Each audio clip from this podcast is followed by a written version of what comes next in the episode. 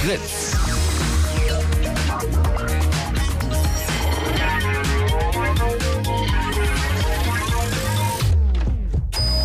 Markus Richter. Blue Moon. Die zwei Sprechstunden.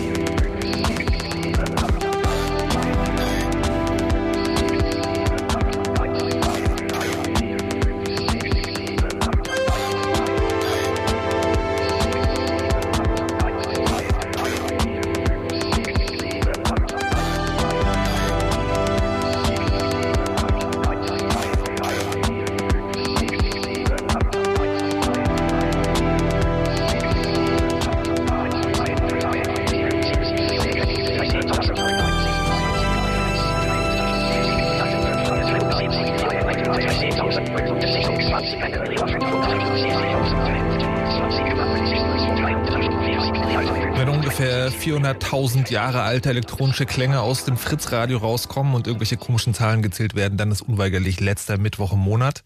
Das heißt Chaos Radio. Hallo und herzlich willkommen, liebe Freunde, an den neuartigen Rundfunkempfangsgeräten. Chaos Radio heißt, der Chaos Computer Club kommt hier einmal im Monat ins Studio, übernimmt es. Ich darf noch so ein bisschen Knöpfchen drücken. Und ansonsten erzählen sie lustige Sachen aus der Welt der Bits und Bytes, aus der Multimedia-Welt, wie man in den 80er Jahren gesagt hätte. Heute zu Gast Thorsten Schröder. Hallo. Guten Tag. Und Constanze Kurz. Hi. Constanze Kurz war schon öfter hier, habt ihr vielleicht auch ab und zu mal im Fernsehen gesehen, ist relativ präsent für den CCC. Also immer da zu finden, wo es etwas öffentlich zu sehen gibt, kann man so sagen. Und Thorsten Schröder, den Namen habt ihr aber auch gehört, wenn ihr in der letzten Zeit euch mit den Themen beschäftigt habt, die da so elektronisch herumschwirren. Der Name taucht auf zusammen mit dem anderen, nämlich Max Moser war es, wenn ich das richtig gemerkt habe. Die beiden haben nämlich zwei Dinge untersucht und das eine davon soll in Zukunft unser elektronisches Leben viel einfacher machen. Nämlich der EPA. Nein, das heißt jetzt NPA. Genau. Also der elektronische Personalausweis, das heißt dieses Ding, was wir ab November alle kriegen sollen, wo unsere biometrischen Daten genau wie im Reisepass abgespeichert werden und mit dem wir uns in Zukunft im Internet ausweisen können. Und das wird alles total toll. In der Schweiz gibt es etwas, was nicht genau dasselbe ist, aber was thematisch irgendwie zusammenpasst. Wie das zusammenpasst, das klären wir noch. Das Ganze heißt das SuisseID. Und Thorsten hat zusammen mit Max das Ding mal ausführlich unter die Lupe genommen. Und dabei sind ein paar interessante Sachen rausgekommen, die eigentlich was bedeuten. Also was heißt das für uns, was ihr da rausgefunden habt? Ich muss dazu sagen, wir haben nichts rausgefunden, was jetzt irgendwie bahnbrechend oder neu wäre. Sendung vorbei, wir hören Musik. Tschüss. Genau, tschüss. Dann können wir gehen, oder? Nein, das ist, im Endeffekt haben wir uns jetzt einfach mal die Mühe gemacht, aufgrund einer aktuellen Anfrage, die einzelnen Kritikpunkte, die an diesem System existieren, einfach mal auf den Punkt zu bringen. Und ja, das haben wir getan in Form eines Vortrages und haben halt in diesem Zuge im Endeffekt versucht, diese Angriffspunkte, die wir da gefunden haben, auch auf den deutschen EPA zu übertragen und hatten damit halt Erfolg. Das liegt halt einfach daran, dass wir uns das eben aus einem sehr hohen, also aus einem High-Level-Perspektive angesehen haben. Aber Erfolg ist in diesem Fall eher sozusagen so zu werten wie das positive Ergebnis eines Krankheitstests. Ihr hättet lieber keinen Erfolg gehabt. Ja, so kann man das natürlich sagen. Okay. Also der Sinn von dieser SuisseID ist ja, dass man sich eben, Dokumente signieren kann oder eben sich authentifizieren kann an irgendwelchen Online-Geschäften oder Banken. Also heißt statt Unterschrift. Naja, statt Username, Passwort oder PIN eben einfach so ein elektronisches Token, also so ein USB-Token hat mit einer Smartcard drin. Und ähnlich funktioniert ja dann der EPA im Endeffekt auch. Wir haben hier eine Smartcard mit einem Zertifikat und wir wollen uns damit dann authentifizieren. Und man hört halt immer wieder, dass die Sicherheit dadurch deutlich und massiv erhöht werden soll. Und wir wollten im Endeffekt eigentlich nur zeigen, dass das nicht der Fall ist. Also wir haben... Okay, warte, so gut halt. Ja? Das ist nämlich genau der Punkt. Sagen, damit beschäftigen wir uns die nächsten 2 Stunden. Und wir machen das im Chaos Radio für gewöhnlicherweise so. Wir fangen ganz von vorne an. Das heißt, wenn ihr zwischendurch irgendwie reinschaltet, versteht ihr möglicherweise nichts mehr. Aber wenn ihr ab jetzt zuhört und sozusagen bis zum Ende mitmacht, dann habt ihr einmal das ganze Thema bekommen. Und anfangen, wenn ihr zwischendurch was nicht versteht, gilt... Anrufen, weil dann können wir euch die Frage möglicherweise beantworten. Jetzt anrufen. 0331 70 97 110. Das gilt auch nachher, wenn wir die Einführung sozusagen hinter uns gebracht haben, für das Thema selber, weil letztendlich sollt ihr das da draußen benutzen. Ihr sollt den elektronischen Personalausweis irgendwann kriegen und vielleicht sagt ihr, hey, das ist eine super Idee, ist mir egal, ob es da Bedenken gibt. Ich will das trotzdem haben, weil das macht vieles einfacher. Oder vielleicht sagt ihr, das ist mir zu teuer, aber prinzipiell eine gute Idee. Oder ihr sagt, das ist eine schlimme Idee. Was kann man dagegen machen? Wie auch immer. Anrufen 0331 70 97 110. So, und jetzt fangen wir von vorne an.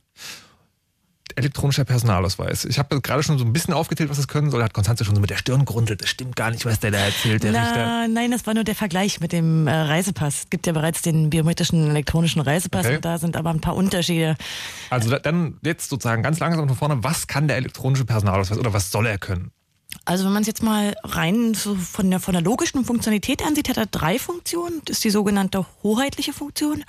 Bezieht sich auf insbesondere die biometrischen Daten, aber auch die normalen Ausweisdaten, die auch aufgedruckt sind auf dieser, heute auf dem Ausweis und dann später ja auch auf dem Ausweis. Da wird also dann nur etwa die Polizei oder eben Behörden, die eine Erlaubnis dazu haben, zugreifen können. Das ist der sogenannte hoheitliche Bereich. Der zweite Bereich ist eben die Identitätsfunktion, wird auch abgekürzt mit EID. Wo man also nachweisen soll, dann im virtuellen Geschäftsverkehr, dass man derjenige ist, der man zu sein scheint. Und der dritte Bereich ist die sogenannte qualifizierte elektronische Signatur, wo man also eine Unterschrift leisten soll, die äquivalent im virtuellen Bereich ist, wie die Unterschrift, die man eben zum Beispiel höchstpersönlich leistet, wenn man irgendwo unterzeichnet. Und die Bereiche haben natürlich auch unterschiedliche Formen von Kritikpunkten, die sie nach sich ziehen. Bei der SuisseID ist es technisch ein bisschen anders, aber wir haben eben doch gewisse Parallelen gesehen. Die SuisseID ist tatsächlich keine viereckige Polycarbonatkarte, sondern die ist eine ganz kleine SD-Karte in einem USB-Stick. Und um sich eben gegenüber irgendeinem Anbieter zu authentifizieren, schiebt man die in seinen USB-Slot. Aber weswegen wir die eigentlich gemeinsam betrachtet haben, ist natürlich, dass man gewisserweise ähnliche Funktionen, zumindest teilweise, damit durchführen kann. Und in der Schweiz ist halt diese SuisseID schon im Einsatz. Das heißt, wir hatten auch die Möglichkeiten, dann die tatsächlichen Funktionen anzugucken. Das tatsächliche Anwendungen, die man sich dann auch anschauen kann. Genau. Ob das tatsächlich so toll jetzt alles funktioniert. Also ein Unterschied ist schon mal sozusagen, die SuisseID ist kein staatliches Ausweisinstrument. Genau. Und ein anderer Unterschied ist, das ist da schon im Einsatz. Was habt ihr beim EPA getestet? Irgendwie eine Beta-Version oder was? Na, wir haben geguckt, wie die Anwendungstests heute laufen, also was so angeboten wird an Testapplikationen. Wir haben uns natürlich diese sogenannte Ausweis-App, wie sie jetzt neuerdings heißt, früher hieß sie Bürger-Client, mal runtergeladen, installiert. Wir haben verschiedene Lesegeräte ausprobiert. Wir haben einfach geguckt zum Beispiel, ob die High-Level-Angriffe, die bei der SuisseID gut funktionieren, für den deutschen Ausweis funktionieren und welche davon und wie. Wir waren teilweise, müssen wir wohl mal ganz offen gestehen, selber ein bisschen überrascht, wie gut das funktioniert hat. Und in manchen Fällen konnten wir es einfach nicht zeigen, weil viele große Teile einfach nicht funktioniert haben oder uns nicht zur Verfügung standen. Genau. Also ihr habt aber sozusagen schon mit einer Testversion dieses Ausweises gearbeitet. Genau. Ein Prototyp, die sind ja heute auch vergeben worden. Gab schon verschiedene Prototypen, aber wir hatten natürlich schon immer jeweils den aktuellen. Aber es gibt Bereiche, die konnten wir nicht testen, weil man zum Beispiel die qualifizierte elektronische Signatur noch gar nicht, auch nicht im Testbereich mit dem neuen Ausweis durchführen kann. Ja. Jetzt sagen, also ihr habt es irgendwie verglichen, aber die Übereinstimmungen sind jetzt eher konzeptueller Natur, könnte man sagen. Das kann man so sagen, genau. Also das ist nicht so, dass irgendwie SuisseID und elektronischer Personalausweis technisch gesehen dieselben Geräte sind, sondern ihr habt es deswegen zusammengepackt, weil das zwei Dinge sind, über die online eine Identität festgestellt werden kann. Und vor allen Dingen, weil wir uns gar nicht die technische Implementierung all dieser Systeme angeschaut haben. Das war gar nicht Sinn dieser Übung. Wir wollten uns wirklich dieses Konzeptionelle anschauen. Das heißt, wir haben jetzt nicht irgendwie geschaut, dass wir irgendeinen bestimmten Hersteller hernehmen, irgendeine bestimmte Softwarekomponente oder irgendein Device und das zerpflücken und öffentlich präsentieren, sondern wir wollten eigentlich eher auf ein grundsätzliches Problem aufmerksam machen, das natürlich auch durch die ganzen Politiker und die wirtschaftlichen Unternehmen, die hinter diesen ganzen Geräten und Produkten stecken, diese Augenwischerei, die da betrieben wird und unterstützt wird, dass man da die einfach mal aufgreift und das thematisiert in der Öffentlichkeit, denn alle Bürger sind davon betroffen, insbesondere in Deutschland, wo dieses Dokument eben einfach Pflicht wird für jeden Bürger. Das stimmt nicht ganz. Also das war ein Gesetz, aber man muss in Deutschland keinen Personalausweis haben. Ja, aber man kriegt halt keinen herkömmlichen Ausweis mehr. Wer jetzt einen Personalausweis haben möchte, und jeder wird einen bekommen müssen, irgendwann, früher oder später, der wird halt diesen elektronischen Personalausweis bekommen. Also man kann sich da im Endeffekt nicht gegen wehren. In der Schweiz gibt es gerüchteweise die Idee, dieses Verfahren, was dort derzeit im Einsatz ist, später im Jahr 2014 vielleicht auch in elektronische Ausweisdokumente zu integrieren. Das ist allerdings jetzt auch nur etwas, was ich in den vergangenen Tagen auch so aufgeschnappt habe. Also im Prinzip möchte ich die Diskussion an dieser Stelle mal so zusammenfassen. Die Politik sagt, das ist voll sicher. Und ihr sagt, stimmt gar nicht. Na, wir wollten vor allen Dingen auch mal zeigen, wie man praktisch demonstrieren kann, dass es nicht der Fall ist. Denn behaupten kann man immer viel. Aber das ist grob gesagt, ist das die Diskussion, die wir gerade haben. Ja, aber es geht auch ein gewisser Aufklärungsgedanke dahinter, weil wir uns da schon auch in der Rolle sehen, auf Sachen hinzuweisen, auf die offiziell nicht hingewiesen wird. Das hängt auch ein bisschen damit zusammen, dass wir mittlerweile die Broschüren bekommen haben und die Webseiten, die ja dann angeboten werden von dem Bürger. Wir haben natürlich auch mal mit der Hotline telefoniert. Wir haben uns Überblick darüber verschafft, wie eigentlich der Bürger aufgeklärt wird. Und da war uns diese ganze Lobhudelei um dieses Projekt schon suspekt. Diese ganze Lobhudelei, das möchte ich an dieser Stelle nochmal erwähnen, hat natürlich auch zu einer Reaktion des Innenministers geführt.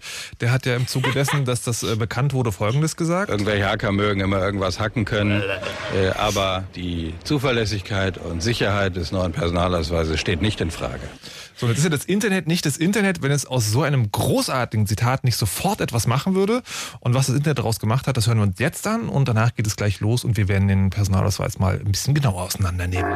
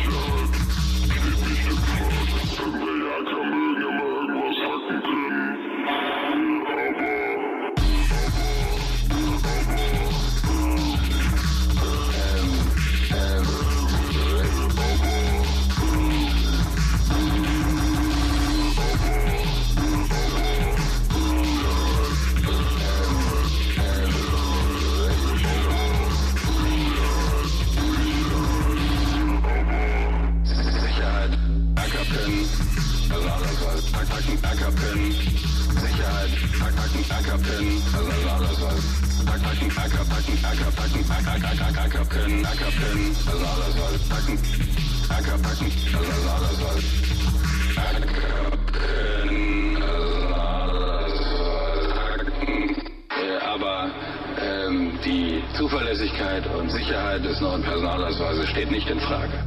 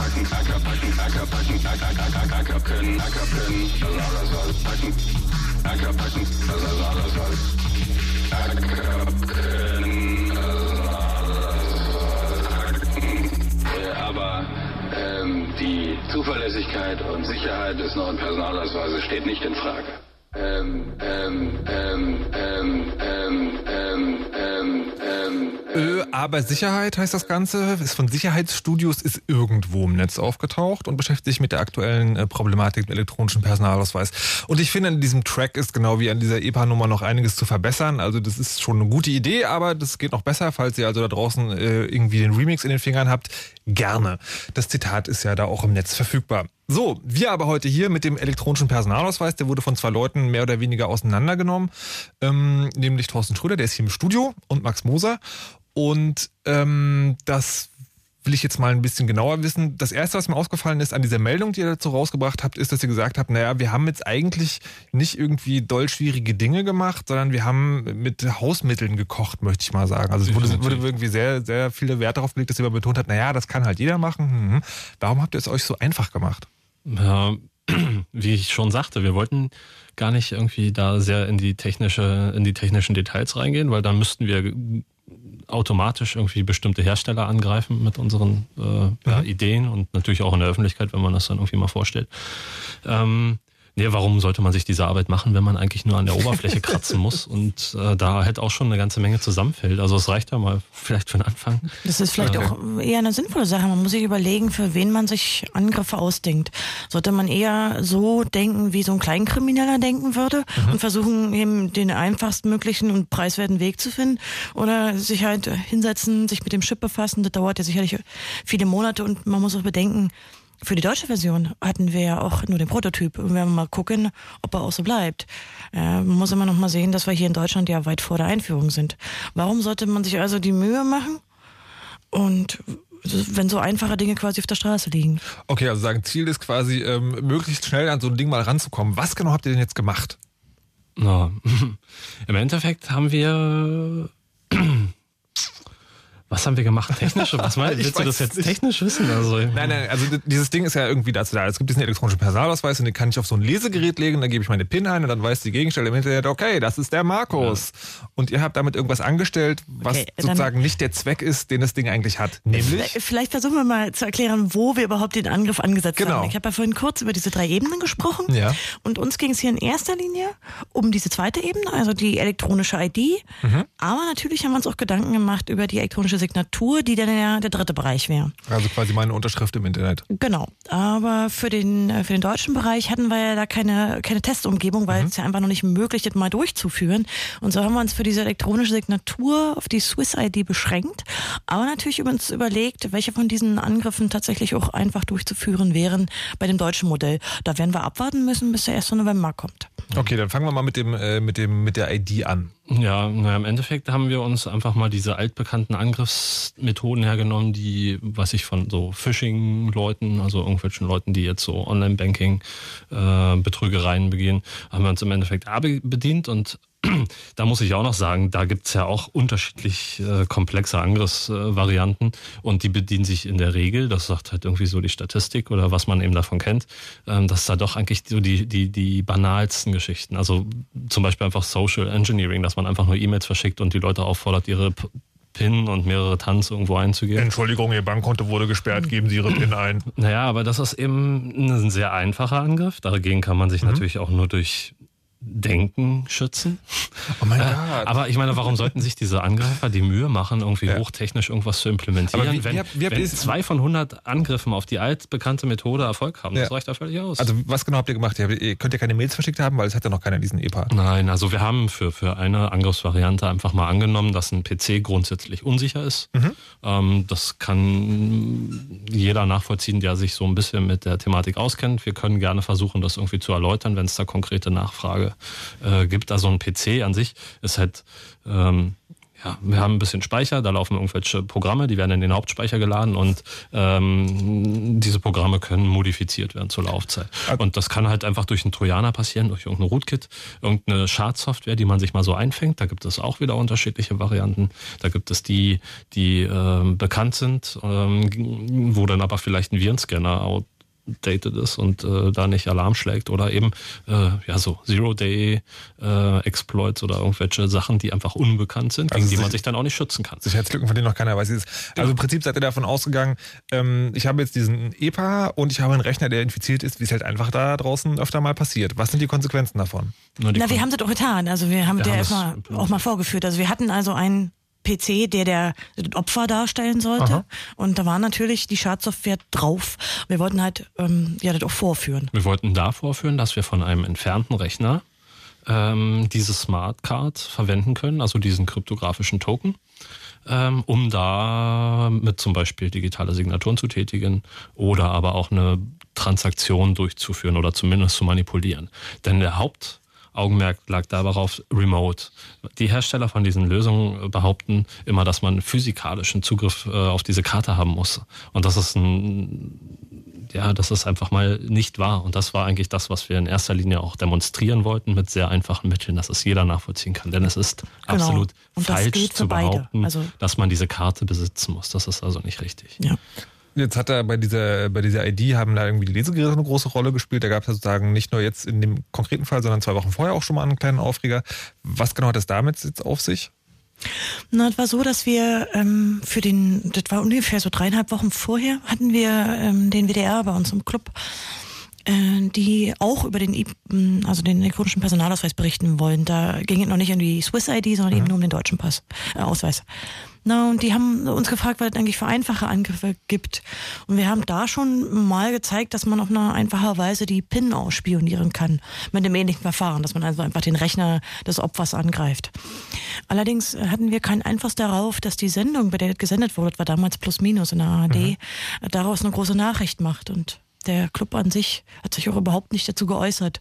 Denn die Fakten, die da dargestellt wurden, die waren ziemlich wischiwaschi. Der Beitrag im Fernsehen war natürlich, natürlich eher rentnergerecht. Das heißt, keine technischen Spezifikationen. Aber eine Sensation. Ja, das war sehr sensationsheischend. Ja.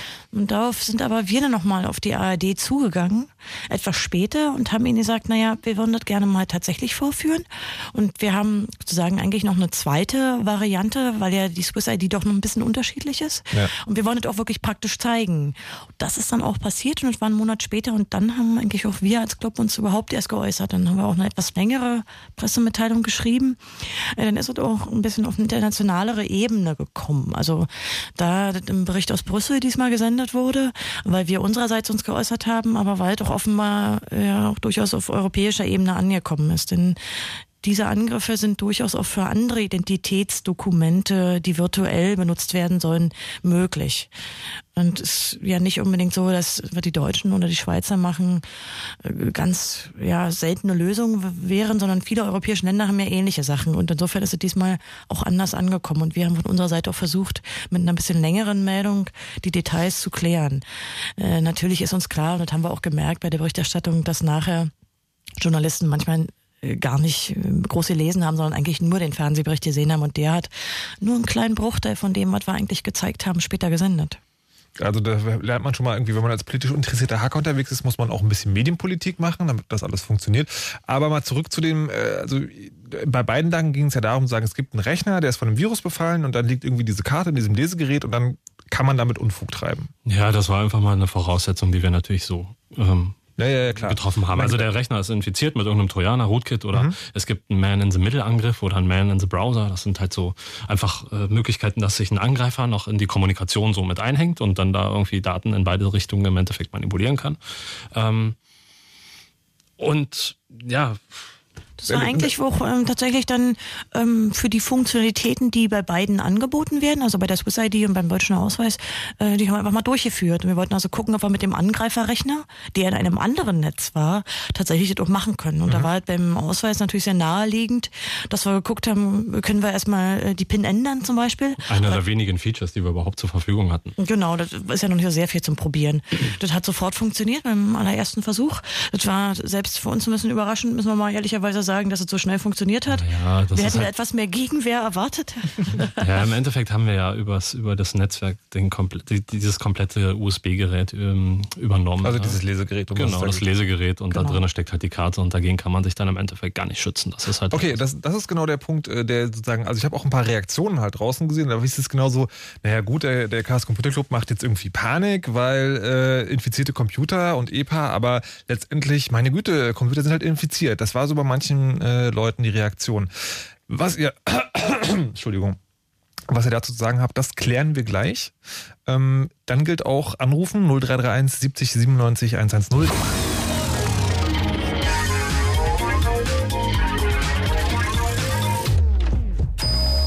Moon. Die 2 Sprechstunden. Heute Chaos Radio im Blue Moon, das heißt Chaos Radio, der Chaos Computer Club ist zu Besuch und nimmt heute den elektronischen Personalausweis und etwas, was so ähnlich funktioniert, nämlich die SuisseID, auseinander. Wir haben gerade schon drüber gesprochen, was das ist, wie es funktionieren soll und dass ihr sozusagen jetzt nicht irgendwie nach neuen, derbe komplizierten Sicherheitslücken in dem System gesucht habt, sondern einfach mal euch den Kleinkriminellen vorgestellt habt, der irgendwie so, hey, ich will auch mal mit dem EPA von anderen Leuten spielen gemacht habt und das hat auch sehr gut funktioniert. Jetzt gibt es Leute, die draußen sagen, da fällt mir ein, ihr sollt jetzt anrufen, 0331 70 97 110. Ihr könnt Fragen stellen, die ihr zum elektronischen Personalausweis habt. Ihr könnt Kritik anmerken, wenn ihr mit der Position vom CCC nicht einverstanden seid. Oder ihr könnt lobhudeln, ganz wie ihr wollt. Wir haben auch im Wiki zur Sendung, das ihr alles unter chaosradio.de findet, ganz, ganz, ganz viele Fragen sind da zusammengetragen worden. Wir werden uns bemühen, dass wir die heute irgendwie noch beantworten können. Also die Sendung gehört quasi nicht nur dem Chaos Computer Club, sondern auch euch. Ihr könnt jetzt hier mitmachen. Aber erste Frage an euch zuerst nochmal. Es gibt, wie gesagt, draußen eine Position, naja gut, Rechner sind halt infiziert, das passiert und dann kann man halt auch mal so einen elektronischen Personalausweis übernehmen. Was ist daran so schlimm? Naja, wir haben da schon eine sehr klare Position. Das eine ist, wir erwarten natürlich eigentlich von der ausgebenden Institution, egal ob in der Schweiz oder in Deutschland, dass diejenigen, die dieses Dokument bekommen, dieses digitale neue Dokument, aufgeklärt werden über die Risiken. Und bei uns in Deutschland ist es so, hier wird einfach quasi festgelegt, der Rechner desjenigen, der diesen Ausweis besitzt, der ist sicher, so per Default, wird einfach mal angenommen. Und dahinter bauen wir unser Konzept. Und ähnlich läuft es in der Schweiz ja auch. Also und da gibt es noch ein paar kluge Tipps. Genau. Um sich dann irgendwie auch abzusichern. Dann heißt es ja, installiere auf jeden Fall einen Virenscanner und eine Firewall. Und ja, aber da steht dann halt auch nicht, wie genau. Also ich habe mich jetzt irgendwie auch gefragt, was für einen Virenscanner für einen macOS oder für einen Linux empfiehlt denn das BSI zum Beispiel? Oder was für eine Personal Firewall soll ich denn da so verwenden? Soll ich mich auf die verlassen meines Plastik-DSL-Router-Herstellers oder brauche ich noch eine andere? Was genau? Aber ihr seid doch vom CCC, könnt ihr nicht selber eine schreiben?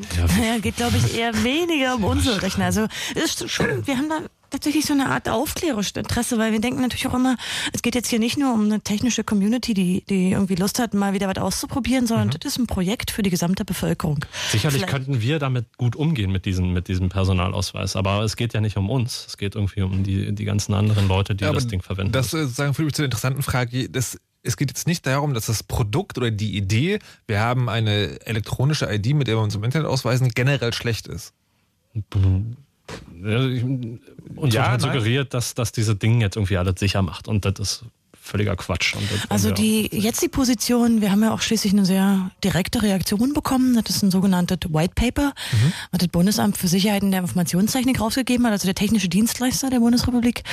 Und hier wird zwar der CCC nicht erwähnt, aber sie erwähnen die Debatten um die Sicherheit des Personalausweises und hier gibt es schon klare Reaktionen. Aber hier sind natürlich auch Hinweise in diesem White Paper, wo wir erneut fragen müssen, was die da wohl rauchen, denn da sind so eine Hinweise drin, wie dass man eben möglichst, wenn man den Ausweis benutzt hat, doch schnell die Karte wieder vom Lesegerät nimmt. Da sind wieder mal Hinweise auf Virenscanner und Firewalls. Es ist natürlich, das wird meiner Mutter nur nicht wirklich helfen, wenn sie das sicher einsetzen würde. Und da ist auch wieder der Hinweis, egal, dass man die billigen Lesegeräte sehr leicht angreifen kann, es wäre ja immer noch ein Sicherheitsgewinn gegenüber der heutigen Situation.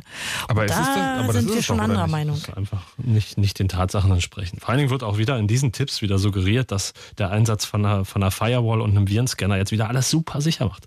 Das ist das Problem, also was wir sowieso jeden Tag sehen, wenn wir irgendwie mit Leuten diskutieren, die da nicht ganz so fit sind.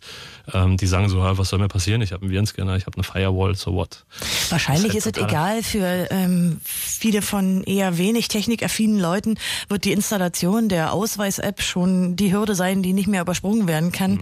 Denn wir hatten ja auch die Gelegenheit, mal so von der Benutzbarkeit der Software damit zu spielen. War ein großer Spaß, wahrscheinlich scheitern sie schon daran.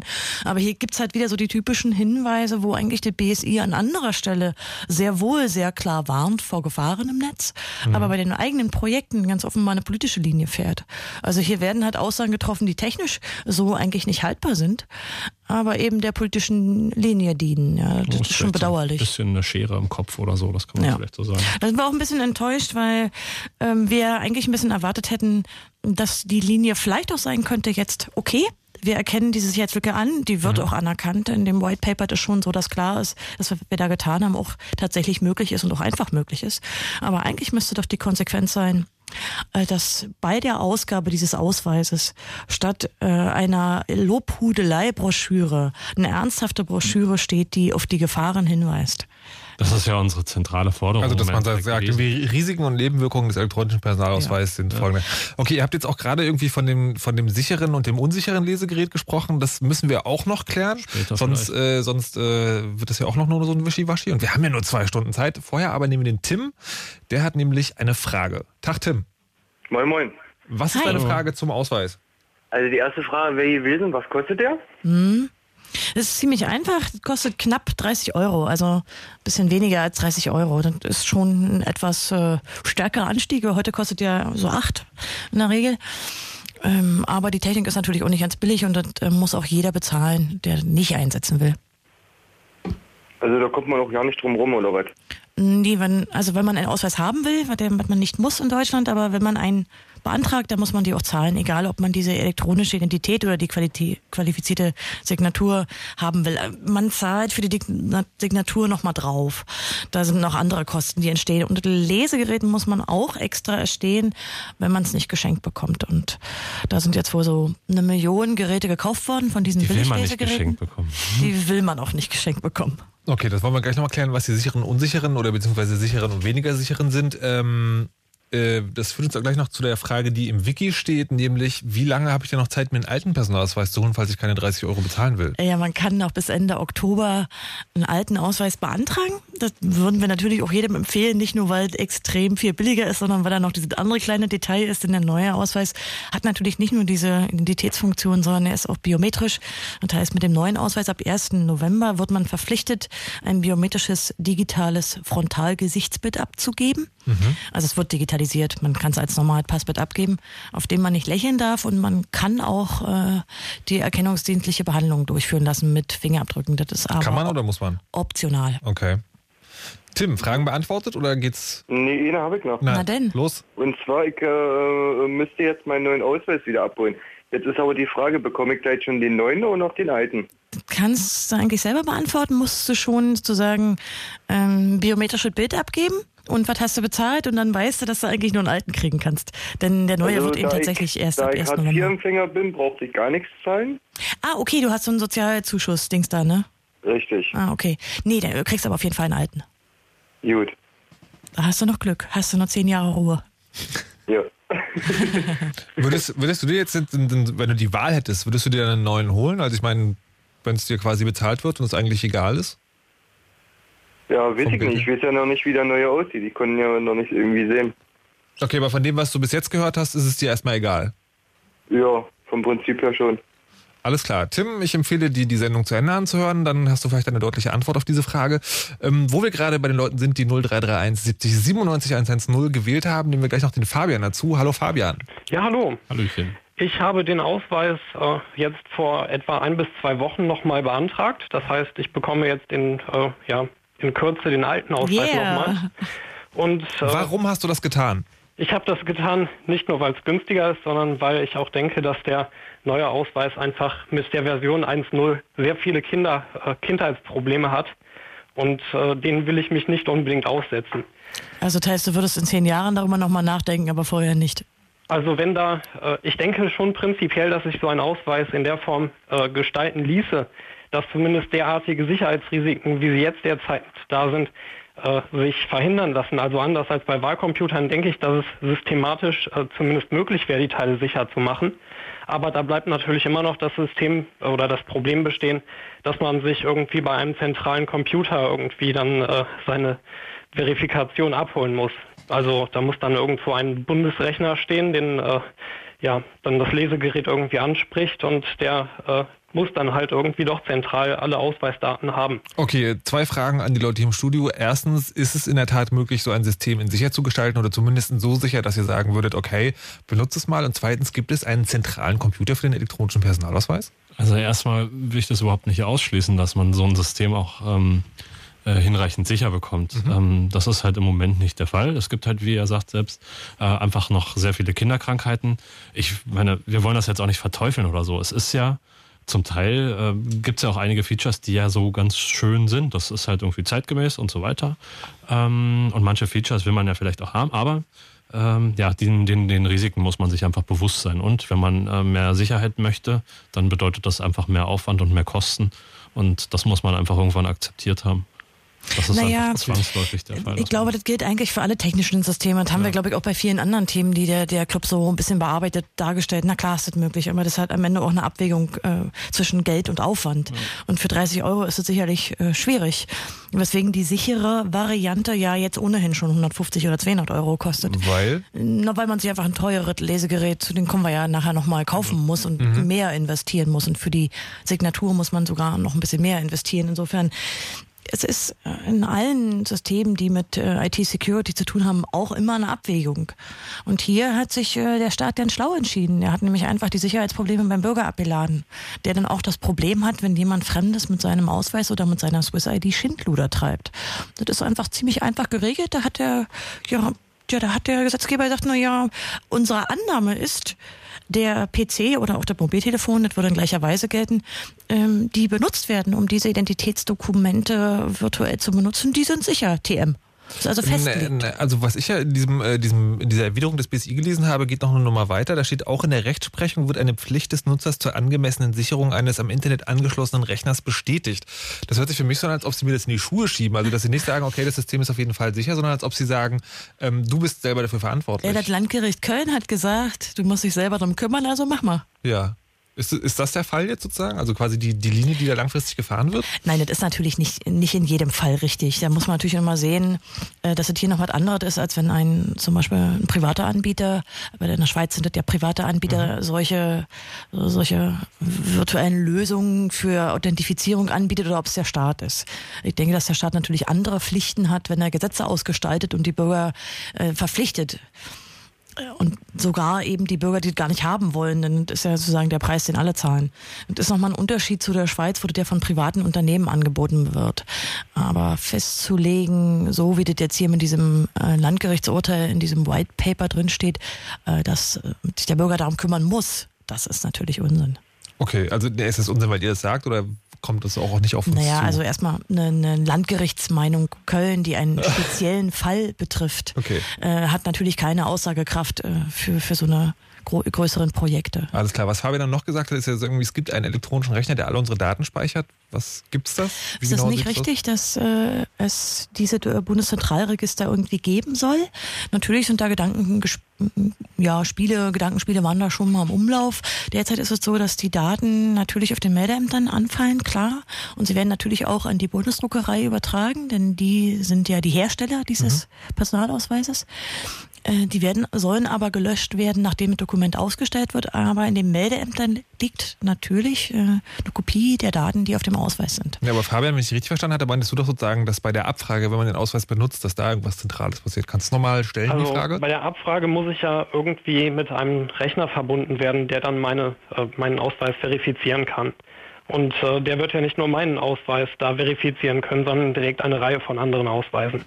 Und wenn man einen solchen Rechner irgendwie dann angreifen kann, denn alles, was am Netz angeschlossen ist, ist ja auch irgendwo angreifbar, dann hätte man über einen gewissen Zeitraum sicherlich auch die Möglichkeit, direkt eine ganze Reihe von Verifizierungen dazu tätigen, die nicht legitim wären. Also du willst jetzt quasi den Angriff, den wir auf die Seite der Bürger gezeigt haben, ja, so auf dem Rechner, den der Bürger benutzt, der den Ausweis hat, du willst jetzt sozusagen auf die Seite der Anbieter wechseln und die Rechner angreifen, die Zertifikatebesitzer, also die Diensteanbieter, also Versicherungen oder Banken haben.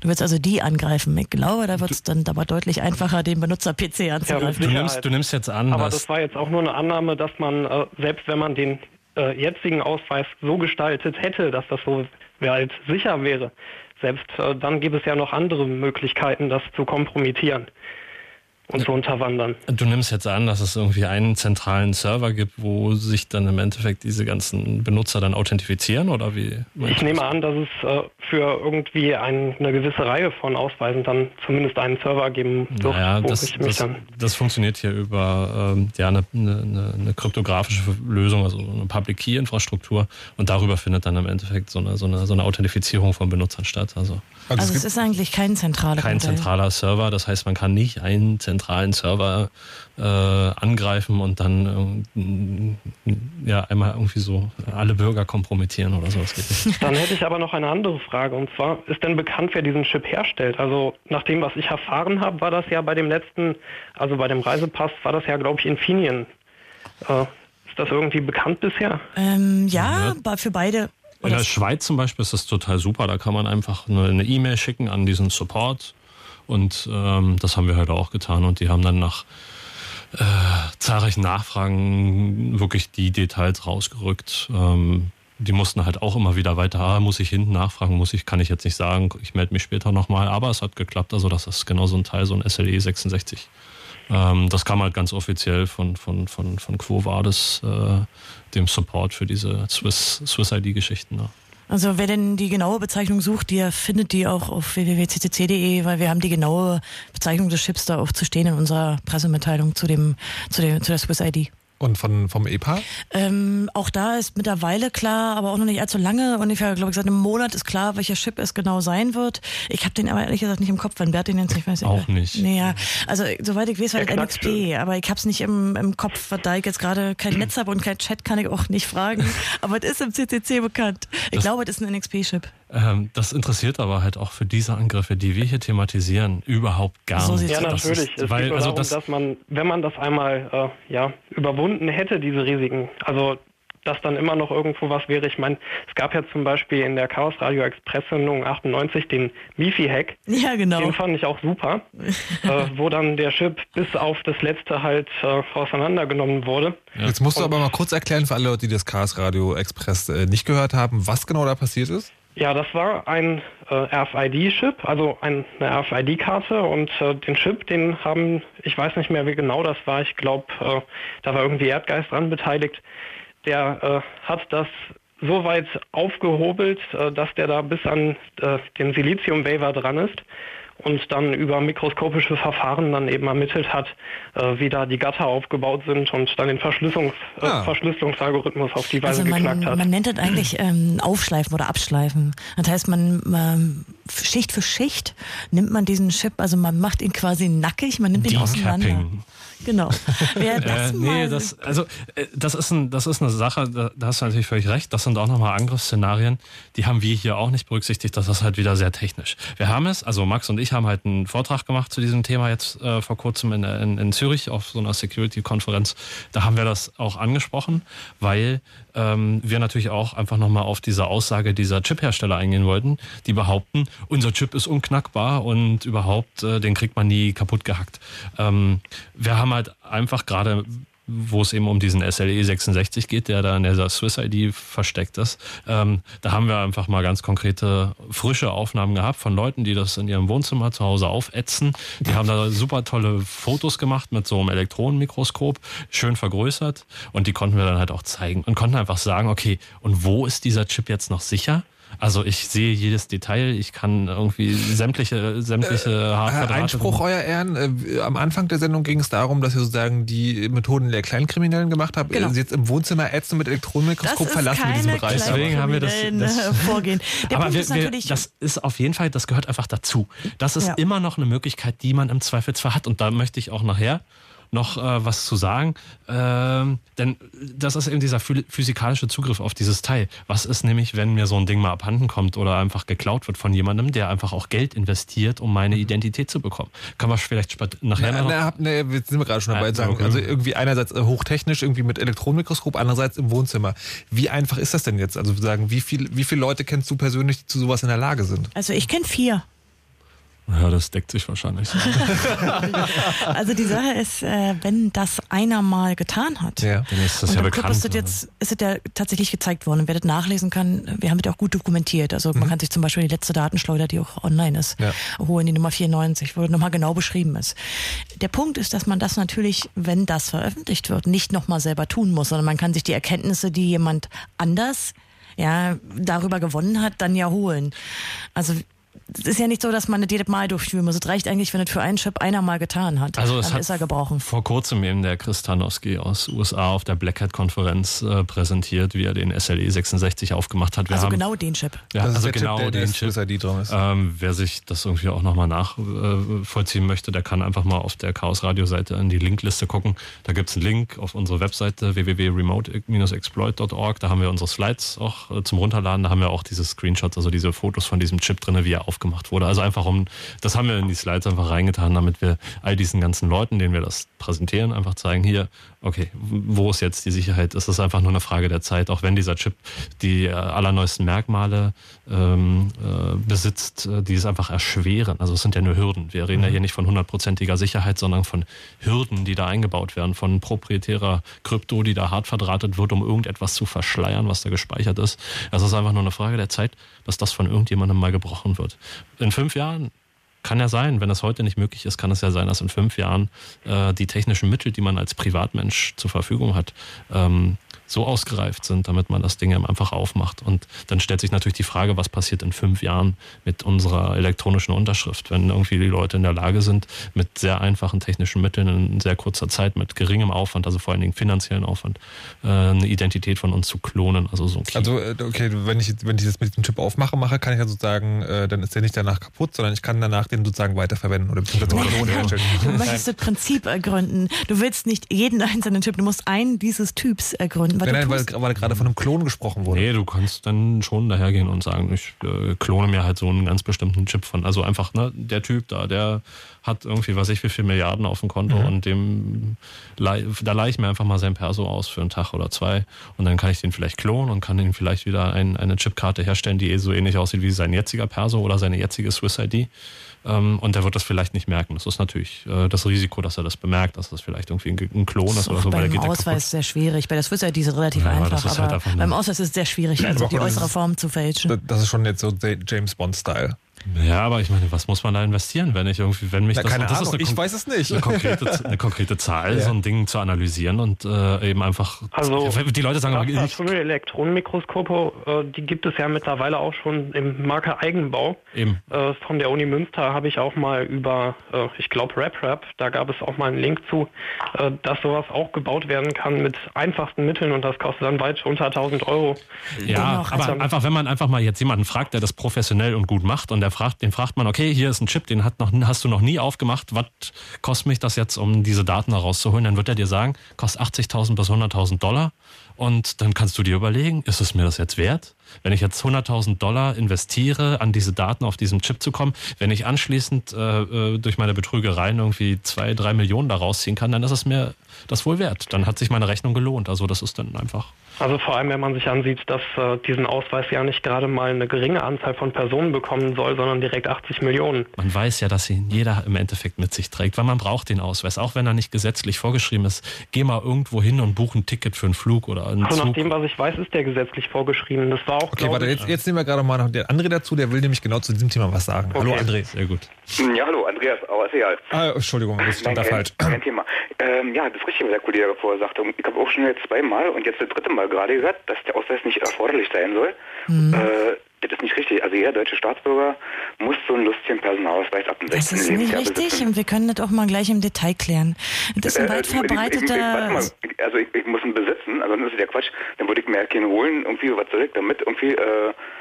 Also ich muss ihn haben, aber ich muss ihn als deutscher Staatsbürger nicht mitnehmen. Nein, doch. Es geht nicht darum, also was ich jetzt meinte, es geht nicht darum, ob man ihn mit sich herumtragen muss. Dazu ist man nicht verpflichtet, nein, also keine zu sagen, dass man ihn mitführt. Aber man muss ihn auch nicht besitzen, man ist aber gesetzlich in Deutschland verpflichtet, ein Ausweisdokument zu haben. Das muss aber nicht der Personalausweis sein. Man kann auch stattdessen einen Reisepass haben, der ist in gleicher Weise gültig. Und es gibt auch ein paar Millionen Menschen, die keinen Personalausweis haben in Deutschland, sondern eben nur den Reisepass. Eins von beidem muss man aber haben. Richtig. Genau, aber sind so wir uns ja einig. Das kam auch immer so raus, ich brauche so ein Ding ja nicht. Das ist korrekt, also man muss keinen Ausweis haben. Wenn ich das Staatsgebiet meines Landes verlassen will irgendwo, das ist dann das Reisepassgesetz und ansonsten laut Personalausweisgesetz muss ich halt so ein Ding haben. Ne? Wenn ich nicht reise und keinen Reisepass haben will, dann habe ich den nicht, aber dann muss ich diesen lustigen Personalausweis haben. Ganz genau, eins von beiden. Den alten oder den neuen, scheißegal, aber ich bin verpflichtet dazu. Also der Staat drückt mir den für einen gewissen Preis in jedem Fall auf die Ohren. Das ist richtig. Für einen von beiden musst du dich entscheiden und du musst auch beim beiden natürlich dann den Preis zahlen. Natürlich ist es so, dass die Lösung für den Reisepass, der ist ja bereits elektronifiziert und der hat auch biometrische Merkmale, ein bisschen anders ist, denn beim Reisepass ist sowohl das frontale Gesichtsbild wie auch die Fingerabdrücke zwingend. Das heißt, da kann man sich nicht wie beim Ausweis jetzt ab 1. November aussuchen, ob man auch einen digitalen Fingerabdruck abgibt. Also da gibt es nochmal einen Unterschied. Mhm, genau. Aber das kam vorhin immer so raus, als man das irgendwie ja nicht braucht, das Ding. Also das ist irgendwie nicht richtig. Dann würde man da irgendwie eine Ordnungswidrigkeit oder sowas begehen. Wenn man das Ding sich nicht anschafft oder so. Naja gut, also wie gesagt, irgendwie eins von beiden brauchen wir. Und im Zweifelsfall kann man sich dann sagen, heute noch dafür entscheiden. Das ist doch so, der Reisepass gilt auch, wenn der Chip da drin kaputt ist, ne? Das ist bei beiden richtig, das sollten wir vielleicht sowieso mal erwähnen. Beim Reisepass wie auch beim Personalausweis ist es so, dass das physische Dokument eigentlich tatsächlich das Ausweisdokument ist. Das heißt, wenn der Chip kaputt geht oder aus anderen Gründen nicht mehr geht, jedenfalls nicht mehr funkt, ist es trotzdem über die gesamte Laufzeit ein gültiges Dokument. Das heißt, der Chip ist sowohl im Reisepass wie auch im Ausweis rechtlich, aber auch faktisch nicht Teil des Dokuments. Okay, das heißt also, ich kann einfach den neuen EPA, gibt es also doch in der sicheren Variante? Ja. Nämlich genau dann, wenn der Chip kaputt ist. Großartig. Fritz.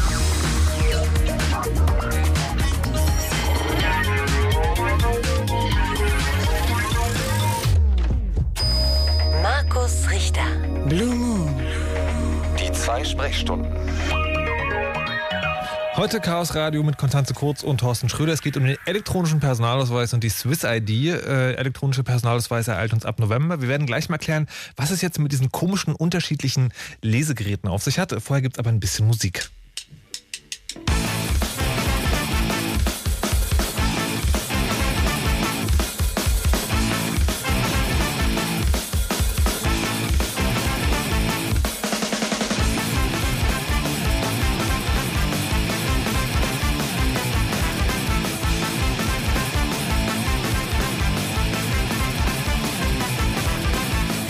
стенка разбивается однажды, лишь позже ломит голова.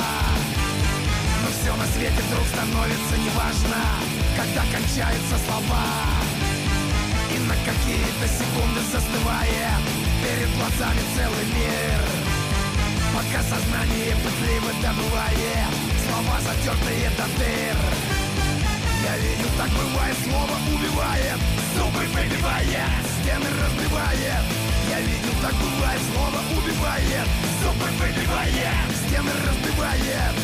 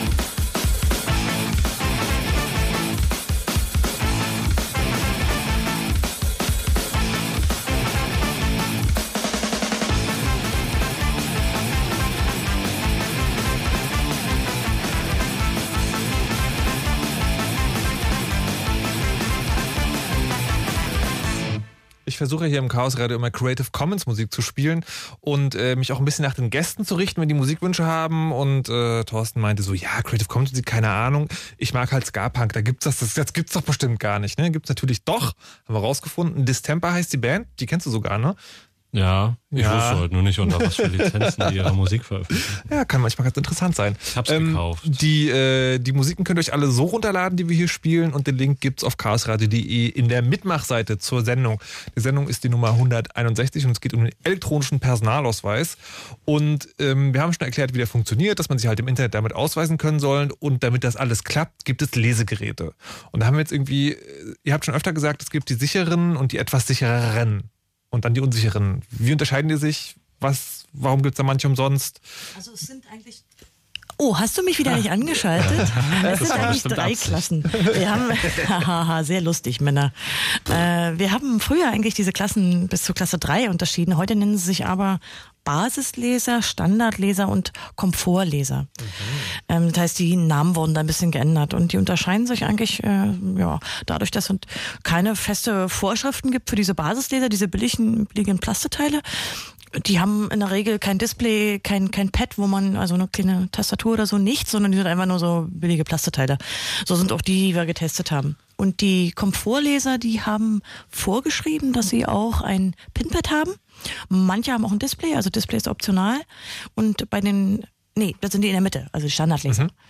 Und die Komfortleser, die früher Klasse 3 bezeichnet wurden, die müssen halt ein Pinpad haben und ein Display, und die sind halt für die sogenannte elektronische Signatur, die qualifiziert ist, also rechtsgültig, dann vorgesehen. Leider ist es derzeit so, dass kein einziges Komfortgerät und Standardgerät, sondern ausschließlich Basisleser zertifiziert sind. Zertifiziert heißt? Na, da hat BSI da sozusagen seinen Daumen nach oben gemacht. Also im Zusammenhang mit dem EPA dürfen nur Klasse 1 Geräte benutzt werden? Das sind einfach noch keine anderen zertifizierte. Okay, es gibt okay. Aber so, wir haben ja die Wahl. Ja, wir haben ja die Wahl. Was ist die Kritik an diesen, was ist da unsicher als bei den anderen? Das macht's halt einfacher, das Abschnorcheln wird vereinfacht, da man ja gezwungen ist, auf der Tastatur des Rechners diese PIN einzugeben. Es ist immer auch ein Unterschied. Also die Leute behaupten immer, wir würden sagen, die seien unsicher oder so. Nee, die werden unsicher, wenn man die unsicher verwendet. Man muss sich einfach im Klaren darüber sein, dass man höchstens die Hürden erhöht, indem man irgendwie ein als sicherer geltendes Lesegerät verwendet. Also wenn wir diese Basisgeräte nehmen, die keinen Pinpad haben und kein Display, dann sind die Hürden sehr niedrig, denn dann wird zum Beispiel auch die PIN über den PC eingegeben, wo wir ja vorhin schon mal festgehalten haben, der ist ja eigentlich total unsicher. Da kann man sich eigentlich kaum schützen, also gerade eben gegen unbekannte Angriffe. Das ist also totaler Quatsch. Ja. Und das heißt, wenn ich sozusagen so ein Klasse-2-Gerät habe, dann gebe ich meine PIN ja über dieses Gerät ein und nicht über meinen infizierten Rechner? Genau, dann kann man hoffen, dass dieses Lesegerät nicht infiziert ist. Entschuldigung, bitte was? Ja, ich meine, was läuft auf so einem Gerät? Ne? Das ist irgendwie ein kleiner Controller und ein bisschen Software. Und wer stellt sich dann hin und sagt, dass diese Dinger jetzt auch 100%ig sicher sein? Ich kann so ein Ding vielleicht auch manipulieren. Es gab sogar schon einen Fall, der bekannt geworden ist, dass nämlich ein Klasse-3-Lesegerät der Firma Kobil gehackt wurde. Also auch hier ist man sicher. Ja, es gibt übrigens einen Unterschied. Also die alten Klasse 3 sind nicht dieselben Leser wie diese Komfortleser, denn diese sogenannte Terminal-Zertifikat, das gab es früher nicht. Also die haben schon neue Klassen festgelegt. Das ist nur so ungefähr das Gleiche. Okay. Aber das wird den normalen Benutzer nicht interessieren. Also das würde ich meiner Mama nur auch nicht erklären wollen, wie sich die... Die werden aufs Geld gucken, ganz einfach. Ja. Diesen Basisleser gibt es umsonst. Ja. Nee, das auch nicht. Also der kostet so, weiß ich nicht, 15, 20 Euro. Aber die Bundesregierung hat für 25 Millionen Euro schon mal 1 Million angeschafft. Und verschenken die, oder? Ja, die werden zum Beispiel die Banken irgendwie verschenkt. Also diejenigen, die Dienste anbieten wollen, zum Beispiel eine Versicherung oder so, die haben natürlich ein Interesse, dass Leute doch benutzen. Überhaupt ist natürlich ein großes Interesse, dass die Bürger das annehmen. Wenn es keiner benutzt, dann haben wir diese ganzen Millionen alle umsonst ausgegeben. Und insofern gibt es natürlich so eine Art Incentivierung. Das ist auch eine Frage, die im Wiki steht. Wer verdient denn jetzt eigentlich an diesem neuen Zeug? Naja, zunächst natürlich erstmal die Leute, die Lesegeräte herstellen, weil jeder, der einen Personalausweis dann so benutzen möchte, braucht ja ein Lesegerät. Mhm. Aber hier hängt natürlich schon eine fette Industrieförderung dran. Auch die Bundesdruckerei, die ja auch ziemliche Probleme hatte so in letzter Zeit, was ihre Solvenz betrifft. Klar, also hier verdienen eine ganze Menge Leute dran. Geht natürlich auch um die Chipindustrie. Also hier ist schon eine gute Wirtschaftsförderung am Laufen. Es ist auch nicht so, dass es geheim gehalten wird. Es wird tatsächlich auch als Industrieförderungsprojekt dargestellt. Es ist nicht etwa so, dass das eine Verschwörungstheorie ist. Okay, also Schnittchentheorie. Also, wir müssen noch ein paar Grüße ausrichten. Ja, wir haben ja da so ein paar Langzeitmeckerer. Einer von denen ist Detlev Borchers. Ja, der hat einen schönen Tweet geschrieben zur Sendung, habe ich gerade gelesen. Wir müssen ihn mal grüßen und wollen ihn fragen, ob die Schnittchen in der Bundesdruckerei gut geschmeckt haben.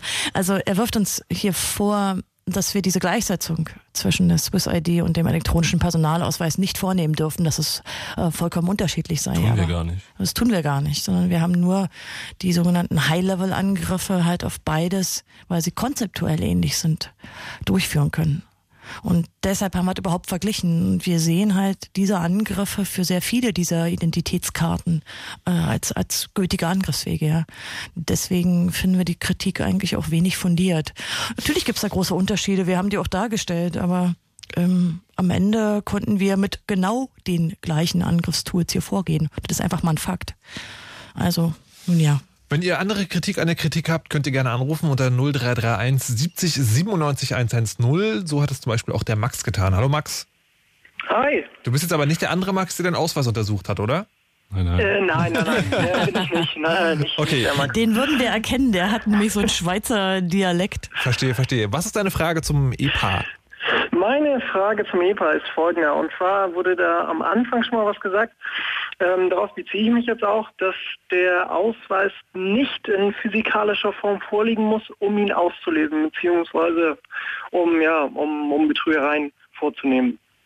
Das würde ich ganz gerne mal genauer wissen, weil an anderer Stelle wird ja genau das Gegenteil behauptet. Du benutzt schon den Begriff auslesen, das ist schon mal sehr schwammig. Also wir haben nie von Chip-Auslesen gesprochen oder von Chip-Knacken. Okay, das war halt, also das ist jetzt, ich will dich damit jetzt gar nicht anpaulen, dass das im Endeffekt richtet sich diese Kritik jetzt irgendwie an all diese ganzen Medien und Leute, die jetzt meinen, ihren Arsch retten zu müssen und eben zu sagen, ne, ihr habt ihn doch gar nicht geknackt und ihr könnt ihn gar nicht auslesen. Das haben wir nie behauptet.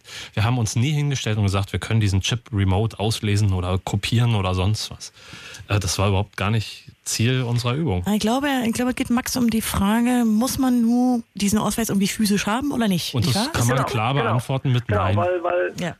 Die Antwort ist wirklich klar. Die Antwort ist Nein. Also ganz einfach, wir wollen den Chip, wenn wir ihn jetzt nicht... Also Wir wollen ihn nicht auslesen, wir wollen im Endeffekt zum Beispiel, also einfaches Beispiel, wir haben eine Banking-Session und machen da eine Überweisung, also irgendeine Transaktion und wir möchten irgendwie diese Transaktion modifizieren, beeinflussen in irgendeiner Art und Weise, dann brauchen wir keinen Zugriff auf dieses Gerät. Das heißt, es reicht eine Netzwerkverbindung, das ist das, was wir demonstriert haben und dokumentiert haben. Genau. Ja, und auch um eine digitale Signatur durchzuführen. Also wir haben das bei der SuisseID demonstrieren können, weil wir da halt digital signieren konnten. Das sind auch Verfahren, die dann für eine rechtskräftige Unterschrift da verwendet werden können. Da sind wir in der Lage gewesen, remote, also über einen entfernten PC, übers Netzwerk eine digitale Signatur durchzuführen. Ja. Und also bei der PIN-Änderung für den Ausweis ist ja dasselbe. Genau. Also wir haben den PIN an einem Ausweis geändert, der an einem ganz anderen Gerät steckte. Wir haben also wirklich tatsächlich damit ja auch gezeigt, dass man nicht physisch auf diese Karte zugreifen muss, sondern einfach nur den Rechner übernimmt, wo die Karte dran steckt. Da kommen wir vielleicht direkt zum nächsten Punkt. Da gab es nämlich eine Kritik.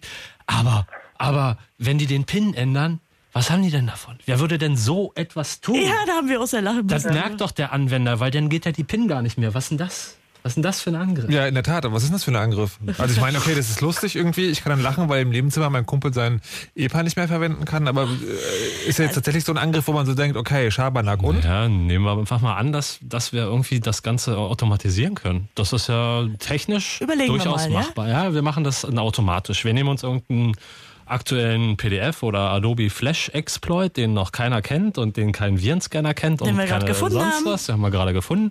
Und dann jagen wir alle Deutschen zu einem bestimmten Zeitpunkt über irgendeinen Server, wo die auch garantiert rübergehen und dann infizieren wir diese ganzen PC. Nacktbilder hier? Also der Punkt ist hier schon, dass 40% aller PCs durch diesen Trojaner vielleicht infiziert werden und dann ändern wir von 40% aller Deutschen vielleicht den PIN von dem Pass oder Personal. Denial of Service. Denial of Service? Ist das eine Option? Ich meine, was machen wohl die Meldeämter dann? Und was machen die Leute?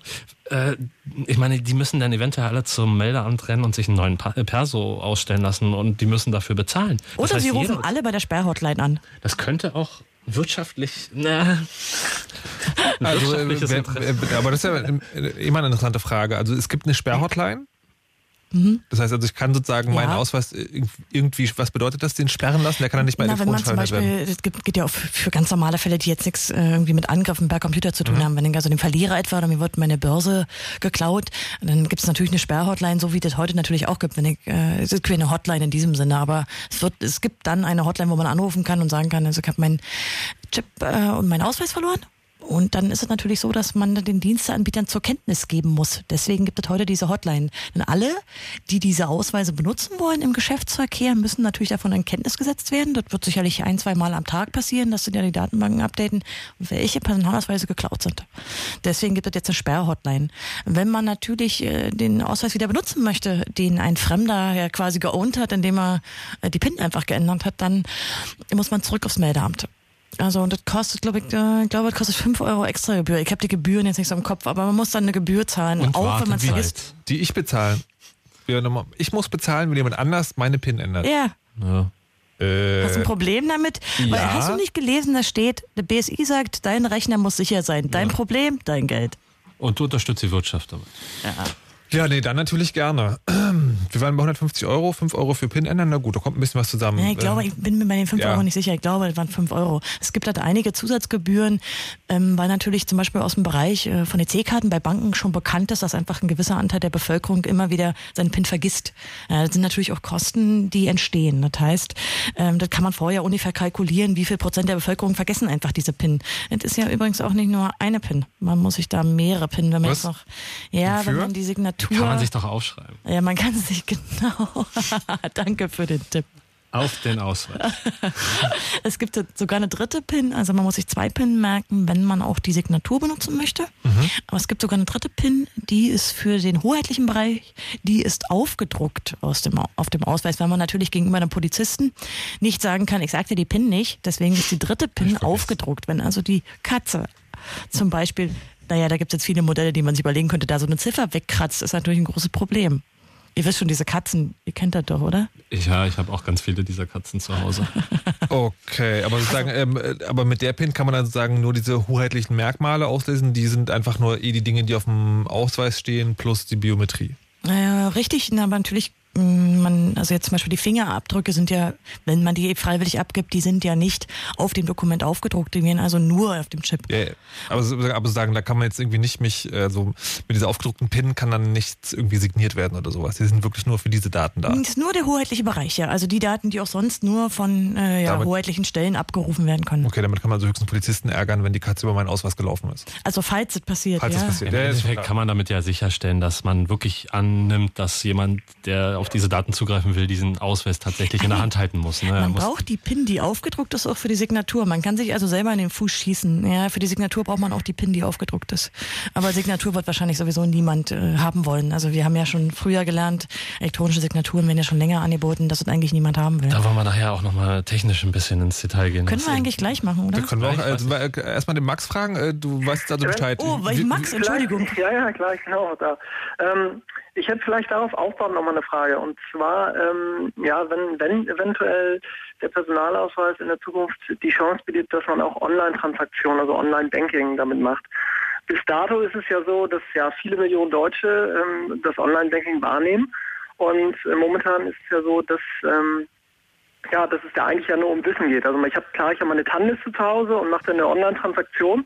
Aber wenn ich dann das eventuell durch den Personalausweis dann auch machen kann, habe ich ja dann diesen Ausweis, und da nochmal zurückzukommen auf die Frage von vorhin, in physischer Form bei mir. Und dadurch erhöhe ich doch praktisch auch die Sicherheit, oder nicht? Ja, das ist auch das, was die Hersteller natürlich behaupten. Aber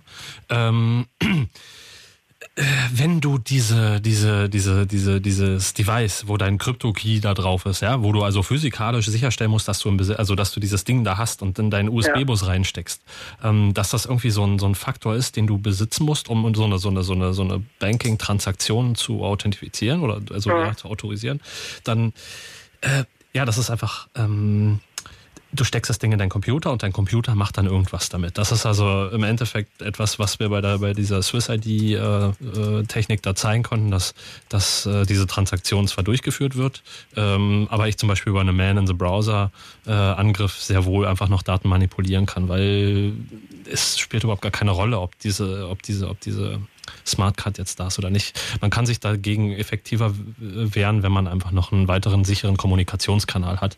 Zum Beispiel eben so eine TAN-Liste, I-TAN-Liste oder M-TAN. Das sind eben so mobile TAN, wo du dann nochmal eine TAN, die dann dynamisch erzeugt wird und über dein Mobiltelefon verschickt wird, die dann gebunden ist an diese eine Transaktion. Das ist dann, erhöht natürlich die Sicherheit enorm, dadurch, dass du noch einen weiteren Kommunikationskanal hast. Diese Sicherheit ist auch wieder obsolet, wenn du deine Banking-Session über dein Mobiltelefon abwickelst oder deine SMS auf deinem PC über irgendein GSM-Modem oder so erhältst. Also die Smartcard bietet da keinen wirklichen Vorteil. Kann man nicht so sagen. Also, wo wir schon bei den Smartcards sind, ich würde gerne noch was nachtragen. Wir haben ja schon gesagt, was das für ein Chip in der SuisseID ist.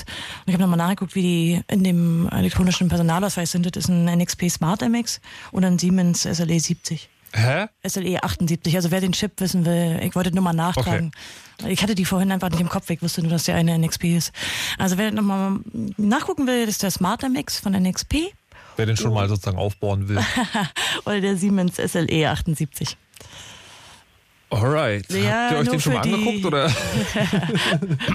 Es war schon interessant, welcher Chip das wird. Das war auch schon eine Weile quasi für uns eine Frage. Also klar, weil bei uns auch einfach jetzt ein paar Leute sind, die sich sehr intensiv mit dem Aufschleifen und Abätzen von den Chips befasst haben, und weil wir mittlerweile auch einen ganz guten Prozess haben, die Bilder, die man daraus generiert, einfach sich ein bisschen automatisiert anzusehen. Ich möchte noch mal ganz kurz abschließend vielleicht zu der Frage noch was sagen.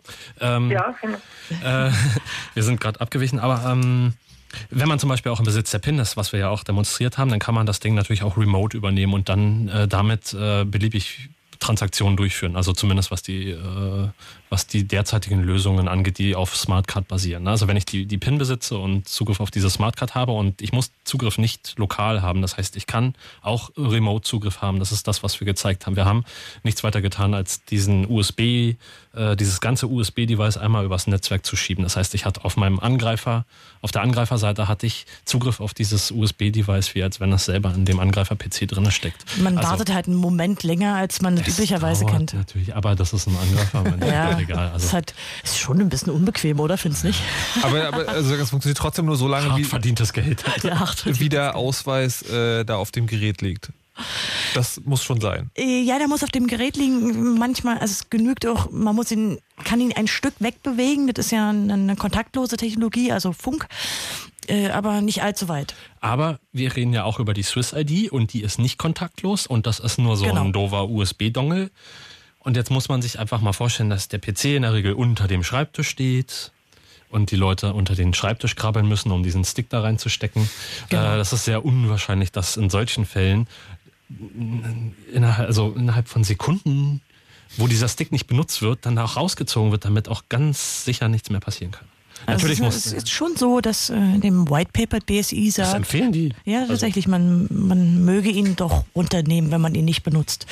Das ist natürlich auch entlarvend, diese Aussage. Also sie nehmen tatsächlich an, dass eine Angreifersoftware länger als ein paar Sekunden braucht, um dieses Ding zu hijacken oder damit irgendwelche bösen Dinge zu tun. Also ich meine, Computer sind ganz schön schnell und die Software, die ein Angreifer schreibt, wird auch schnell abgearbeitet. Also ich denke, das ist kein Argument, was irgendwie dauerhaft Bestand haben wird. Ich denke, das sollte jedem klar sein. Okay, Max, sind deine Fragen mittlerweile alle beantwortet oder hast du noch? Ja, vielen Dank. Okay, alles klar. Dann viel Spaß mit deinem neuen Personalausweis. Vielen Dank. Wir werden haben. Tschüss. So, Thorsten hat jetzt gerade noch etwas erwähnt, was ich zum ersten Mal im Zusammenhang hier gehört habe. Man in the Middle kenne ich. Das ist sozusagen, man hängt sich in eine Kommunikationsleitung und täuscht beiden Seiten vor, man sei der jeweils andere und der Richtige und der Gute. Jetzt hast du gerade Man in the Browser gesagt. Was ist das? Ja, hört sich an wie irgendein tolles Buzzword aus irgendeiner Media-Agentur. Ich finde, es hört sich an wie ein Flash-Spiel. Ist das gut? Ja, wenn man wie ich viel im Browser arbeitet. Nee, was ist Man in the Browser? Im Endeffekt haben wir hier einfach die Möglichkeit, Browser beliebig zu erweitern. Das sind dann irgendwie XPIs, das sind Browser-Erweiterungen, ne? Das sind so kleine Module, die kann man sich in den Firefox reinflanschen und okay, die funktionieren. Also ja? Grundsätzlich ist Man in the Browser eine Art und Weise, Rechner anzugreifen, so habe ich richtig verstanden? Eine Methode. Und was du jetzt gesagt hast, also diese Erweiterung für Browser ist ja erstmal das, was man kennt, also was Gutes ist irgendwie, ein Plugin, was zusätzliche Funktionalität einfach für meinen Browser macht. Also dafür gedacht, mir das Leben einfacher zu machen. Ja, das ist halt wie ein Programm, ne? Du hast ja einen PC mit einem Betriebssystem drauf, dann hast du einen PC mit einem Betriebssystem drauf, aber du kannst damit nichts tun, außer einen PC mit einem Betriebssystem zu booten. Der Browser kann immerhin browsen, aber gut. Ja, genau. So diese Browser, die haben halt einfach diese Möglichkeit, Module zu installieren, genauso wie du auf deinem PC die Möglichkeit hast, Programme zu installieren. Mhm. Diese Module in Browsern, das ist eben irgendwie ein mehr oder weniger standardisiertes, da gibt es halt eine Programmierschnittstelle. Und wenn man sich nach dieser Programmierschnittstelle richtet, kann man da einfach so beliebige extra Funktionalitäten implementieren. Es gibt ziemlich viele, die sind sehr sinnvoll. Es gibt halt irgendwie Spielereien, aber es gibt auch Schadsoftware. Was hindert mich daran, eine Schadsoftware zu basteln, die ich dann im Browser installiere und nicht auf dem Betriebssystem? Das ist also dieses XPI zum Beispiel, das ist dann irgendwie ein Haufen JavaScript. Und ich benutze dann auch ganz reguläre und dokumentierte APIs, also Programmierschnittstellen. Und nun kann man sich ja mal überlegen, wie wahrscheinlich das ist, dass das von einer Antivirensoftware erkannt wird als Schadsoftware. Aber man hat ja noch ein Firewall, sagt das BSI. Ja, Firewall blockt natürlich auch alles, was HTTP ist. Entschuldigung. Aber wir mussten schon teilweise schmunzeln über die Hinweise. Warte. Also sagen, es gibt diese Erweiterung für den Browser und da kann man sozusagen, kann man auch welche programmieren, die sind sozusagen schadhaft. Also spülen dann irgendwas aus. Was müssen wir gleich nochmal klären. Ja. Aber die kommen jetzt nicht einfach so durchzaubert in den Browser. Also normalerweise werden die Erweiterungen ja von mir installiert. Das heißt, ich müsste schon noch eine weitere Sicherheitslücke ausnutzen, um das Ding jemand unterzuschieben. Oder entweder das, also so eine Sicherheitslücke muss natürlich bekannt sein, wenn man die ausnutzen möchte, zumindest dem Angreifer. Die muss ja nicht publik sein, die muss ja nicht öffentlich bekannt sein. Aber ich meine, das Einfachste ist, jemandem so ein Ding unterzujubeln. Gerade diese Browser-Security ist halt vielleicht manchmal auch nicht ganz so fortgeschritten wie beim Betriebssystem, wo es dann viel mehr Warnmeldungen gibt und so weiter. Aber wenn man einfach sagt, okay, ich nerve den Benutzer so lange mit irgendwelchen Dialogfeldern, bis er irgendwann Ja klickt, dann hat man es auch. Und dann ist man da irgendwie in diesem Browser drinne, kann sich da als XPE registrieren und kann dann meinetwegen einfach im einfachsten Fall Suchen ersetzen. Ne? Also ich meine, im Endeffekt kann ich auch naja, ich kann irgendwie gucken, wenn mein Opfer so eine Banking-Seite aufruft, dann habe ich die URL, dann sehe ich, okay, jetzt führt er eine Transaktion durch.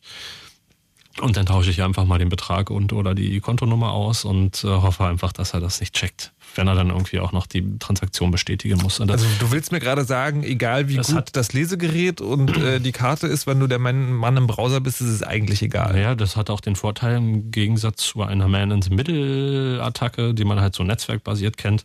Es gibt halt auch keine Zertifikatswarnungen vom Browser. Naja. Gut, nein, also Zertifikatswarnungen sind aber natürlich in der Praxis eigentlich auch nicht relevant. Aber ich meine, so ein Man in the Browser ist tatsächlich irgendwie so ein Angriffspunkt, wo ich mir sage, das wird ich nicht checken, weil wie auch, ich werde ja nicht gewarnt. Ich rufe irgendwie meine Webseite auf, wo ich gewohnt bin, dass das Zertifikat immer gleich ist, weil ich das einfach mal auch mal den Fingerprint vielleicht verifiziert habe, irgendwie meine Bank oder was auch immer.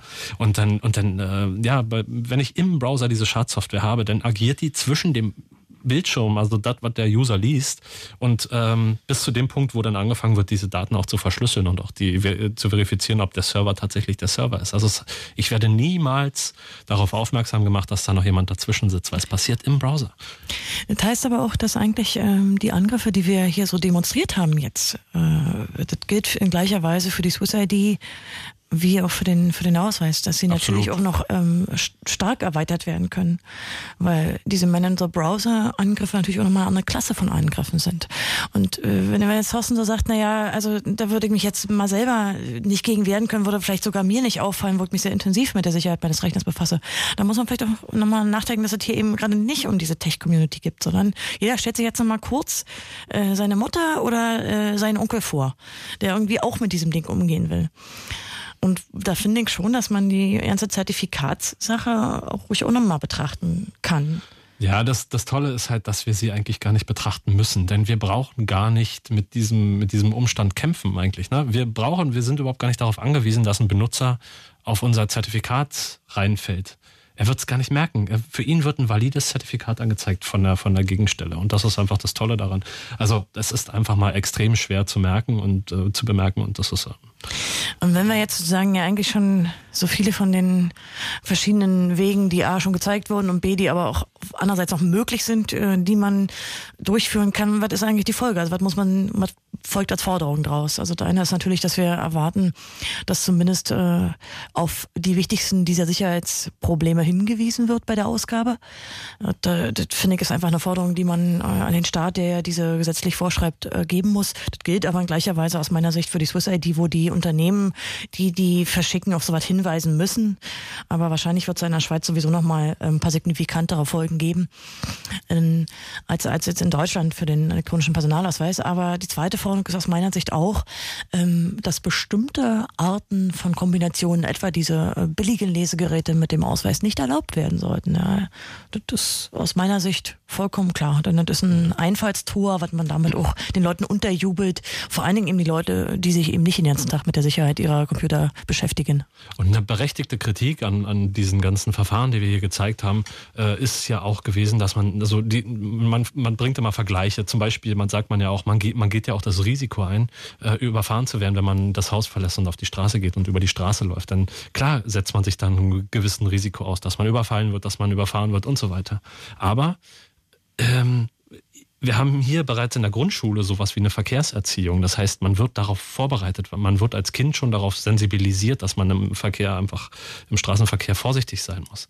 Und das geschieht hier in Bezug auf diese vermeintliche Erhöhung des Sicherheitsniveaus für so Online-Bezahlverfahren und Authentifizierungsverfahren nicht, ganz im Gegenteil. Es wird eher suggeriert, dass jetzt alles sicher ist und man eigentlich überhaupt gar nichts mehr machen muss. Der Anwender wägt sich in Sicherheit und das ist wahrscheinlich irgendwie das Fatale an dem gesamten Konzept. Natürlich. Also da sind wir irgendwie bei der Kompetenz, wo man auch eigentlich immer bei diesem Thema landet. Die andere Frage, bei der man auch immer landet, ist, wenn man so eine Horrorszenarien entwirft, ist sozusagen, ja, wer will das denn eigentlich? Wer interessiert sich denn eigentlich dafür, was ich jetzt mit meinem E-Handel, meine Güte, vielleicht passiert es irgendwann, aber relativ wahrscheinlich auch nicht. Das müssen wir gleich auf jeden Fall auch nochmal klären. Bevor wir das machen, machen wir aber das Fritz-Info mit Nachrichten, Wetter und Verkehr und dann geht's hier weiter mit dem Chaos Radio. Super Radio 3000. Wir spielen die größten Super-Mega-Hits aller Zeiten mit der meisten Abwechslung und dem besten von heute im Super-Mega-Mix. Was kann ich für Sie tun? Ich bin der Jupp Nippenbräuch von Nippenbräuch Kleiderbügel International Unlimited. Ich habe Millionen mit Kleiderbügeln gemacht und es langweilt mich. Interessant. Und jetzt steige ich ganz groß in die Politik ein. Und deswegen werde ich eure Senderglitzer kaufen. Interessant. Ich kaufe die Moderatoren, ich kaufe die Musik, ich kaufe die Technik, der ganze Puff. Und dann kaufe ich mir noch ein paar Radiosender und ein paar Fernsehsender und ein paar Zeitungen dazu. Und alle müssen sie gut über mich berichten. Interessant. Und dann lasse ich mich wählen. Jetzt spielt keine Rolle. Verstehe. Da verbinde ich Sie gern mal eben mit unserer Marketingabteilung. Es muss auch Radio- und Fernsehsender geben, die von mächtigen Milliardären und Meinungsmachern unabhängig sind. Und die man nicht kaufen kann. Was soll das heißen, es nicht zu kaufen? Fritz ist ein öffentlich-rechtliches Radioprogramm. Und abhängig sind wir auch. Aber nur von euch. Fritz. Powered by eure Rundfunkgebühren. Und das hört man. Um kurz nach 11:30. Fritz Info.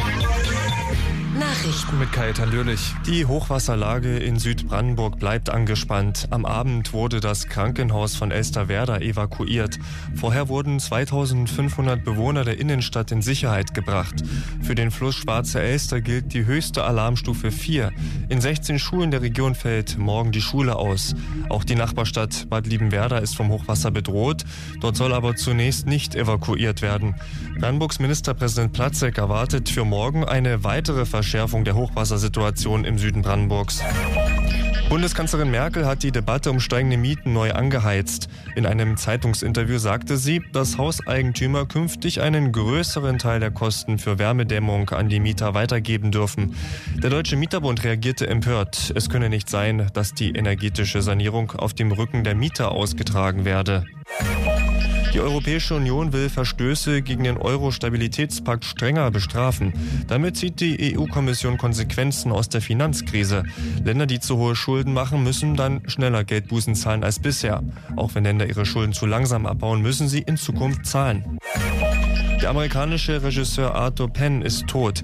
Nur einen Tag nach seinem 88. Geburtstag ist er in New York gestorben. Penn wurde vor allem durch den Film Bonnie und Clyde über das legendäre Gangsterpärchen berühmt. Einen weiteren Erfolg feierte er mit dem kritischen Western Little Big Man. Bei der Berlinale vor 3 Jahren wurde Penn mit dem Ehrenbären für sein Lebenswerk ausgezeichnet. Start. In der Fußball-Champions League hat Schalke einen Sieg verbucht. Die Gelsenkirchener gewannen das Heimspiel gegen den portugiesischen Verein Benfica Lissabon mit 2:0. Werder Bremen unterlag im Auswärtsspiel dem Titelverteidiger Inter Mailand mit 0:4. Wetter. In Berlin und Brandenburg sind es aktuell Temperaturen zwischen 7 und 9 Grad. Die Nacht, die bleibt fast überall trocken und es bleibt auch vergleichsweise kühl bei Tiefstwerten zwischen 5 und nur 1 Grad. Tagsüber lässt sich dann immerhin mal wieder die Sonne blicken, es regnet nur selten und es bleibt vergleichsweise kühl mit Temperaturen zwischen 10 und 13 Grad. Verkehr. Ich habe Meldungen hier nur aus Brandenburg. A13 Dresden Richtung Berlin zwischen Schönborn und Ruhland. Dort ist gesperrt. Eine Umleitung ist beschildert. Der Grund ist die überflutete Fahrbahn dort. Ihr müsst dort auch mit Staus rechnen. A15 Übergang Forst Richtung Dreieck Spreewald zwischen Cottbus West und Vetschau. Dort liegen Gegenstände auf der Fahrbahn rum. Vorsichtig fahren dort. A24 Hamburg Richtung Berlin zwischen Neuruppin Süd und dem Dreieck Havelland. Dort fährt ein Schwertransporter, den könnt ihr nicht überholen. Und eine letzte Meldung noch von der B169 Elsterwerda Richtung Cottbus zwischen der Kreuzung Plesser und Lauchhammer West. Auch dort macht das Hochwasser Probleme. Die Straße ist überspült. Das Ganze dauert noch die ganze Nacht. Dort gibt es auch eine Umleitung. Euch eine gute Fahrt. Fritz ist eine Produktion des RBB. Und wenn neue Musik im www, dann fritz.de.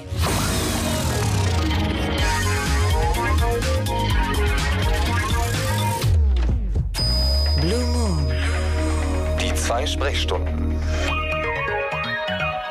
Heute mit Chaos Radio, mit Constanze Kurz und Thorsten Schröder. Der hat den EPA auseinandergenommen und die SuisseID. Das sind beides ähnliche Konzepte zur Online-Identifizierung.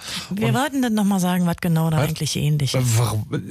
Aber das haben wir doch jetzt schon zweimal geklärt. Ja, aber offenbar haben noch nicht alle Hörer verstanden. Entschuldigung. Also der Punkt ist, dass das eher ein konzeptioneller Angriff ist und dass beide Male einfach durch Schadsoftware einfach an die Daten gelangt werden kann. Ja, die mögen physisch unterschiedlich aussehen. Und wer die mal sieht, also das eine ist eine Plastikkarte. Das sind ja sogar andere Chips. Die Technik dahinter ist eine andere. Ja, aber hallo, wir haben es gezeigt. Wir haben ein und denselben Angriff gegen beide Geräte gefahren und hatten damit Erfolg. Exakt den Entschuldigung, Leute. Ja. Ich habe nicht widersprochen. Es hat kein Hörer, der angerufen hat, widersprochen. Doch. Nein, was zur Hölle ist hier gerade los? Ja, du musst doch mal sehen, dass wir diesen Chat zur Sendung haben. Ja. Nur weil der Moderator bei diesem Chaosradio den nicht mitliest. Ja. Es ist schließlich unser 4. Kanal. Ja, und? Naja, da müssen wir doch uns ein bisschen zu äußern. Da ist also sozusagen das angeprangert worden zum wiederholten Mal, oder wie? Naja, weil die so unterschiedlich aussehen, ist vielleicht irgendwie für manchen Hörer nicht ganz klar, wie ähnlich sie doch sind, wenn man ganz oben bei den Angriffen ansetzt. Ja, und sich gar nicht weiter mit den Techniken im Einzelnen befasst, sondern sich einfach den Rechner da, wo der USB eingesteckt ist, krallt. Okay, also wir haben es jetzt dreimal gesagt, SuisseID und EPA sind nicht dasselbe, aber es sind ähnliche Konzepte, deswegen kann man sie auch sozusagen grob zusammen betrachten. Wenn ihr es immer nicht verstanden habt, dann könnt ihr gerne nochmal anrufen, 0331 70 97 110. Auf weitere Chatbeschwerden zum Thema gehen wir jetzt nicht mehr ein. Richtig. So, und jetzt haben wir hier tatsächlich noch am Telefon den anderen Max, nämlich den Max, der mit Thorsten zusammen daran gearbeitet hat. Hallo Max. Grüezi. Ja. Hallo zusammen.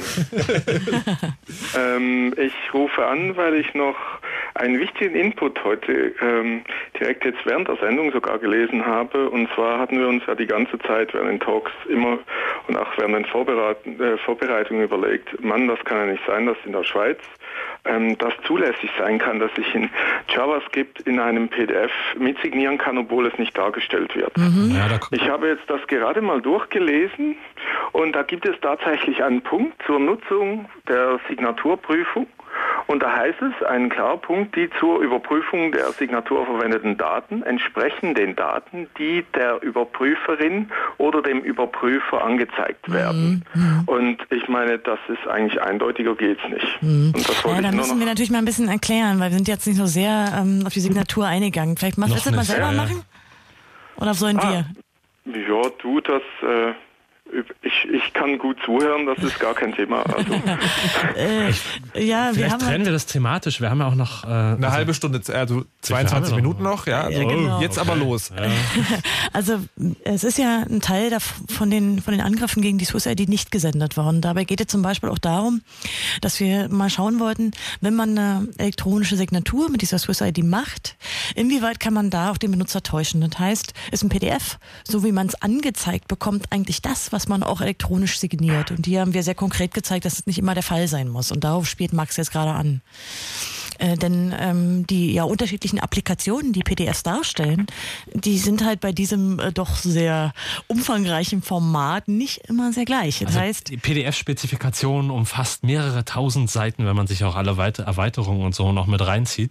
Und es gibt ziemlich viele PDF-Reader-Hersteller und die interpretieren diese Spezifikation jeweils unterschiedlich, sei es aus Faulheit oder einfach Unwissen. Und das ist ein Punkt, das haben Max und ich auf jeden Fall auch gezeigt und demonstriert. Wir haben vielleicht ein etwas unglückliches Beispiel gewählt für unsere Demo. Was habt ihr denn da gemacht? Wir haben so einen Mofa-Kaufvertrag. Aber vielleicht können wir das einfach nochmal ändern. Wir sagen jetzt einfach mal, wir haben wait, Leute. Also jetzt ist gerade der Punkt, wo sie so ein bisschen anfangen, die Leute vom Radio zu vergessen, weil die wissen nicht, was ihr mit dem Mofa gemacht habt. Erzählt das kurz und dann machen wir es nochmal anders. Also, PDF. Achso, Max, erzähl doch mal. Also wir haben ein PDF, also wir haben uns die Signatursoftware betrachtet und haben ja gesagt, okay, die ursprüngliche Idee ist ja, dass ich mit einer Signatur sicherstelle, dass ein Dokument nicht mehr verändert werden kann, bis es halt durch den Betrachter nachher nochmal angeschaut wird und halt, wie nennen die das, die Überprüferin bzw. Überprüfer diesen Inhalt auch sehen kann. Das würde ja schon mal als Grundlage benötigen, dass es ein Dokument ist, welches zu Beginn schon nicht verändert dargestellt werden kann, also sprich keine aktiven Inhalte haben muss. Und da war uns eigentlich schon offensichtlich, PDF ist vielleicht nicht das geeignete Format, genauso wie es vielleicht Word-Makros nicht unbedingt wären. Und dann hatten wir ganz eine einfache Idee, was ist denn, wenn ich jetzt 2 überlagernde Bilder habe? Und ich mache ganz einfach in einem PDF ein Event, On-Page Open, Hide Picture 2 zum Beispiel. Und somit wird dann das zum Beispiel intakte MOFA in unserem Beispiel gegen ein anderes ausgetauscht, sofern die Signatursoftware oder der Reader diese JavaScript-Language interpretiert. Und genau da drifteten dann die Produkte auseinander.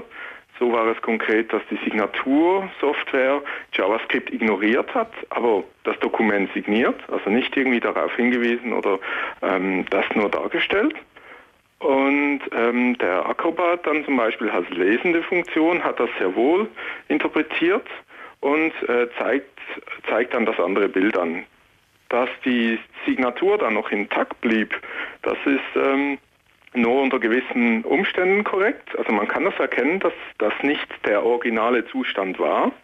Aber der Punkt ist, dass, wie gesagt, diese Grundlage jetzt gesetzlich mittlerweile anscheinend auch klar ist, dass halt schon das Ursprungsdokument nicht so ist, wie es tatsächlich ist, denn es ist ein JavaScript drin und das wird halt nicht dargestellt. Also mir ist das nicht ersichtlich als Signierer, dass dieses Dokument noch irgendwelche aktive Inhalte hat. Und das ist somit natürlich für diesen Gesetzesartikel eigentlich schon Grund genug. Also wenn ich das Dokument nicht alles mir zeigt, was es beinhaltet, ist natürlich die Rechtsgrundlage sehr fragwürdig. Okay, ich komme jetzt nochmal aufs konkrete Beispiel zurück. Ihr habt uns einen Kaufvertrag gefaked, quasi kann man sagen. Ich unterschreibe den mit meiner elektronischen Unterschrift, sehe darauf ein ganzes Mofa und wenn später irgendjemand anders sozusagen, der den Kaufvertrag begutachtet anguckt, dann sieht er da ein kaputtes Mofa und oder wie?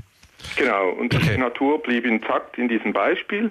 Wie gesagt, das kann man erkennen, aber das ging es mehr darum, dass es tatsächlich Unterschiede gibt in der Darstellung und das ist natürlich entgegen jeder Idee von einer Signatur mit Unveränderbarkeit. Es hätte keinen Bestand, wenn da ein Richter oder ein Forensiker nochmal draufschaut, wenn es später zu einem Rechtsstreit kommt. Das ist völlig richtig, aber deswegen möchte ich eigentlich gerne ein anderes Beispiel reinbringen.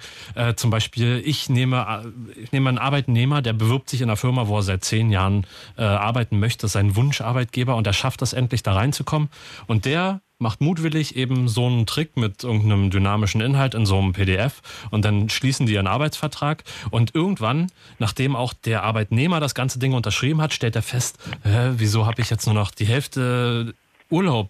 Ja, also einfach so ganz banale Sachen, wo der Arbeitgeber definitiv profitiert und auch mutwillig beschissen hat. Da wird wohl nicht die erste Tätigkeit des neuen Arbeitnehmers sein, vors Arbeitsgericht zu ziehen und diesen Vertrag anzufechten, weil er irgendwelche dynamischen Inhalte hat. Also das ist natürlich, das Format an sich ist natürlich eben sehr umfänglich. Ja, das ist überhaupt nicht dafür geeignet. Richtig. Also gar nicht. Eigentlich also müsste man sagen, dass die Signatur nur für so einfache Formate wie zum Beispiel Plain Text, also einfacher Text, überhaupt ermöglicht werden sollte. Und diese dynamischen Inhalte, wo man ja die volle Mächtigkeit eine Programmiersprache hat, die sollten eigentlich so nicht drin sein. PostScript ist eine mächtige Programmiersprache im Endeffekt. Ich bin sogar der Meinung, und das ist eigentlich, also wenn ich jetzt diesen Artikel hier wirklich durchgelesen habe, ist schon die Frage, ob solche Sachen wie Exif-Tags in JPEGs oder was auch immer, die mir nicht dargestellt werden in diesem Dokument, nur schon dem Genüge tun. Also sprich, nur weil es jetzt kein PDF ist, heißt es ja nicht, dass es alle Daten, die existieren in einem Dokument, auch wirklich dargestellt werden. Genau, so Software. Und das ist schon noch eine interessante Diskussion bei der ganzen Sache. Ich habe da mittlerweile auch gelernt, dass dieses Beispiel mit dem Moorverkauf, das hängt vielleicht an Enden und Kanten, aber man darf nicht vergessen, wenn die Gegenstelle ein Automatismus ist, also nicht eine Mensch-Mensch-Beziehung, sondern irgendein E-Government-Dokument, welches automatisch verarbeitet wird. Wenn die Gegenstelle zum Beispiel jetzt diese Sachen rendern würde, auch wenn es sehr unwahrscheinlich ist, dann hat das unter Umständen zur Folge, dass die Maschine etwas anders interpretiert, als tatsächlich in diesem Dokument stand. Das ist sogar gar nicht mal so unwahrscheinlich. Das habe ich auch im normalen Leben schon häufiger erlebt. Das kommt halt vor. Ja. Sprich, Dokumentparser können auch nicht so gut sein, im Endeffekt, ja. Und das wollte ich nur noch mit einbringen, dass halt da tatsächlich noch eine kleine Änderung stattfand. Also sprich, diesen Artikel gibt's. Der ist einfach sehr offen gehalten, aber zeigt eigentlich, dass so eine Software, wie sie jetzt das handhabt, dem nicht Genüge tun kann. Also definitiv nicht. Okay, jetzt haben wir also sagen noch etwas weiteres gelernt. Das ist nicht nur sagen mit der Identifikation schwierig, sondern auch mit der Signatur kann man schön viel Unfug treiben. Scusi ist außerdem noch am Apparat und möchte noch ein paar Horrorszenarien beisteuern. Oh ja, Horrorszenarien. Guten Abend. Wünsche ich euch noch einen schönen Rest. Ich höre noch zu. Ich glaube, dann ist die Leitung da auch wieder frei. Na, wir können da doch zu viert und zu fünft hier. Diese Schweizer mögen uns nicht. Okay. Bleib ruhig noch da, wenn du möchtest. Hallo Max, hallo Konz, hallo THS. Hallo Scusi. Ja, hi Scusi. Also mir sind noch ein paar lustige Sachen eingefallen von vorhin. Das mit der der DOS-Attacke gegen möglichst viele Ausweise. PIN-Nummern ändern und so.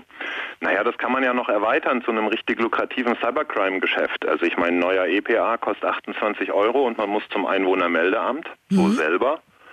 Wenn der Angreifer die PIN für 15 € Freihaus per E-Mail schickt, dann wäre das ja vielleicht ein interessantes Geschäftsmodell.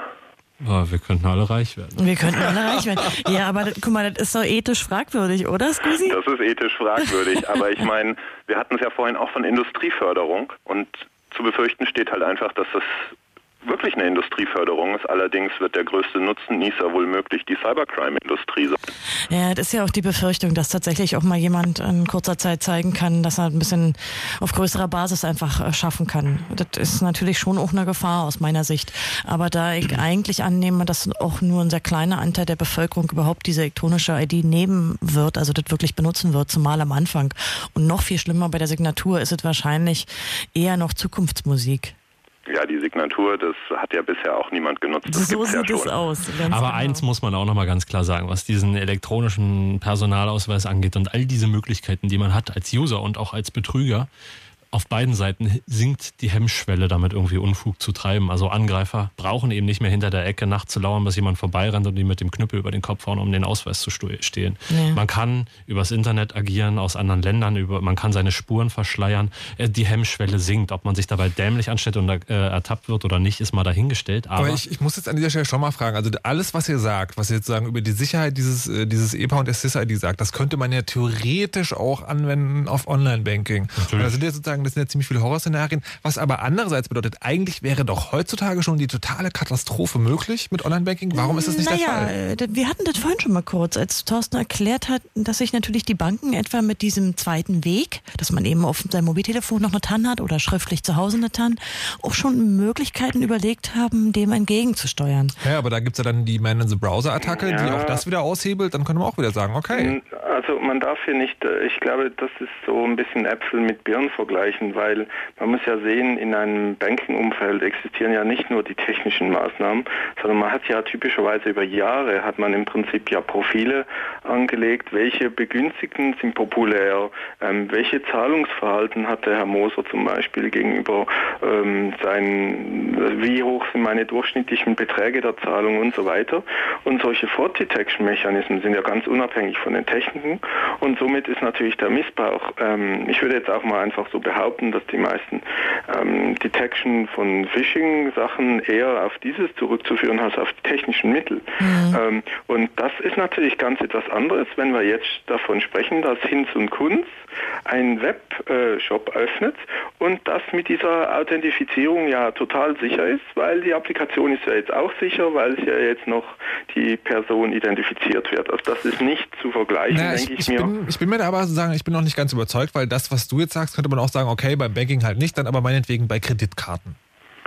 Da kann ja auch sozusagen jeder Webshop-Betreiber herkommen, kann irgendwie, es ist viel Geld, wo muss man da irgendwie bezahlen, aber... Na, auch da ist eine Lösung gefunden worden, die noch gar nicht so lange her ist. Nämlich die sogenannte, diese Sicherheitsnummer, die auf dem Dokument aufgedruckt ist, die man zusätzlich jetzt ja eingibt. Und die darf ja zum Beispiel der Anbieter auch nicht speichern. Aber auch hier ist es so, dass natürlich trotzdem eine Menge Schadensfälle bei den Banken auflaufen, weswegen sich bei den Banken jetzt ja auch was ändert. Denn derzeit wird in Deutschland das sogenannte Pin-and-Chip-Verfahren, bei Visa heißt es Verified bei Visa und bei Mastercard heißt es Secure Code, ausgerollt. Das heißt, wir erhalten jetzt gerade in Deutschland alle Kreditkarten, die einen Chip enthalten und man muss jetzt sich da auch eine PIN merken. Und hier ist ein Hier ist ein sehr ähnlicher Effekt zu beobachten, wie wir beim Personalausweis haben, nämlich, dass die Problematik der Sicherheit mehr und mehr auf die Kunden ausgelagert wird und beim EPA auf die Bürger und bei der SuisseID eben diejenigen, die das kaufen.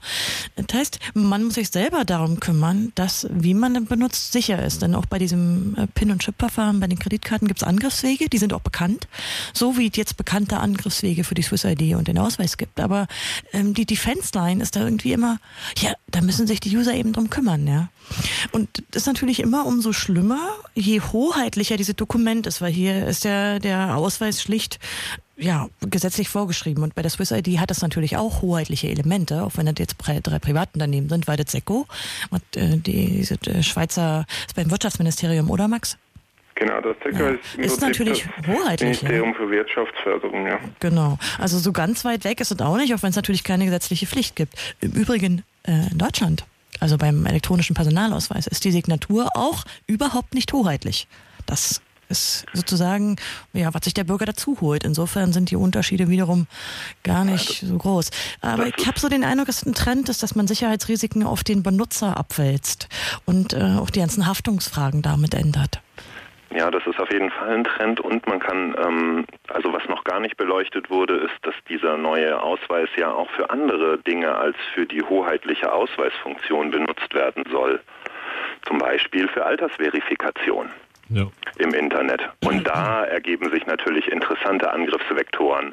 Also wenn Cyberkriminelle anfangen, Webseiten, die Altersverifikationen über diesen neuen Ausweis anbieten, anzugreifen, dann entstehen da natürlich Möglichkeiten, gezielt Leute mit Ausweisen anzugreifen, die den eben zur Altersverifikation nutzen.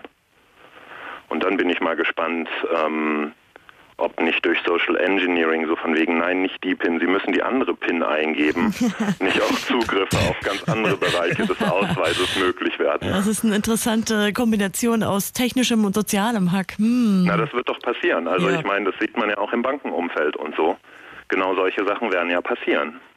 Ja, also das finde ich nicht unrealistisch. Ja. Ist natürlich eine große Gefahr, weil der hoheitliche Bereich ja normalerweise überhaupt nicht für die Wirtschaft irgendwie zugänglich sein. Überhaupt nicht eigentlich. Das ist nur, wenn man sich gegenüber den Behörden ausweisen soll. Ja, deswegen gibt es ja da auch eine andere PIN, soweit ich weiß. Ja, das ist die aufgedruckt ist. Die ist sechsstellig und ist aufgedruckt auf der Plastikkarte. Da sind wir auch schon bei meiner nächsten Frage, nämlich kann man die Daten, die hoheitlichen Daten, also das Lichtbild und wohl möglich Fingerabdrücke und Name, Anschrift und so weiter, mittlerweile denn auslesen von diesem neuen EPA? Beim Reisepass ging das ja immer ziemlich einfach mit dieser Basic Access Control, die da drauf war. Das ist ein bisschen anders gestaltet. Bei dem neuen Ausweis ist das ja ein bisschen schwieriger. Das ist richtig. Musst du mal genauer wissen. Was willst du denn auslesen aus dem? Na, so die Passinhaberdaten, also Name und Geburtsdatum und solche Sachen. Nee, kann man nicht. Das, was draufsteht praktisch. Nein, das ist tatsächlich nur für den hoheitlichen Bereich, das kann man nicht selbst auslesen. Man kann aber, soweit ich weiß, wenn der ausgegeben wird, aufs Meldeamt gehen und sich das zeigen lassen, was auf dem hoheitlichen Bereich drauf ist. Das kann ich auch heute mit dem Reisepass.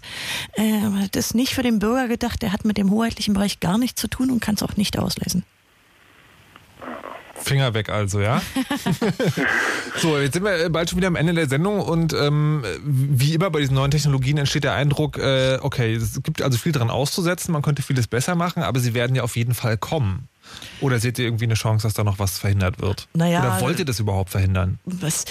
Man muss sehen, was hinter diesem Projekt jetzt von den Idealen her steht. Ich glaube, das ist bei der SuisseID schon wieder nicht so sehr anders als beim IPA. Denn es geht um schlichte Wirtschaftsförderung. Oder wirst du es anders sehen für die Schweiz, Max? Nein, der Punkt ist einfach, wir sagen da immer ganz gerne bei Diskussionen einfach, so wie wir die Zukunft irgendwie malen, können das die anderen auch. Die Bösen. Und also es sind noch viel zu wenige Applikationen und tatsächliche Use Cases, die funktionieren, vorhanden, obwohl ja schon bereits 10.000 draußen sind. Also und bis Ende Jahr wollen es ja, glaube ich, über 100.000 oder so sein, aber ich sage jetzt mal 10.000 war die letzte Zahl, die öffentlich war. Mhm. Und Applikationen gibt es noch fast keine. Mhm. Also wie die Zukunft aussieht, das ist ziemlich Kristallkugel für alle Involvierten. Was ist denn jetzt eure Empfehlung für die deutschen neuartigen Rundfunkempfangsgerätebenutzer? Was sollen die jetzt machen? Also das eine ist, es ist durchaus ja, der Preis zu zahlen. Die knapp 30 Euro müssen auf den Tisch gelegt werden, aber man kann sich ja entscheiden, ob man das für die Signatur vorbereiten will und ob man die elektronische Identitätsfunktion benutzen will.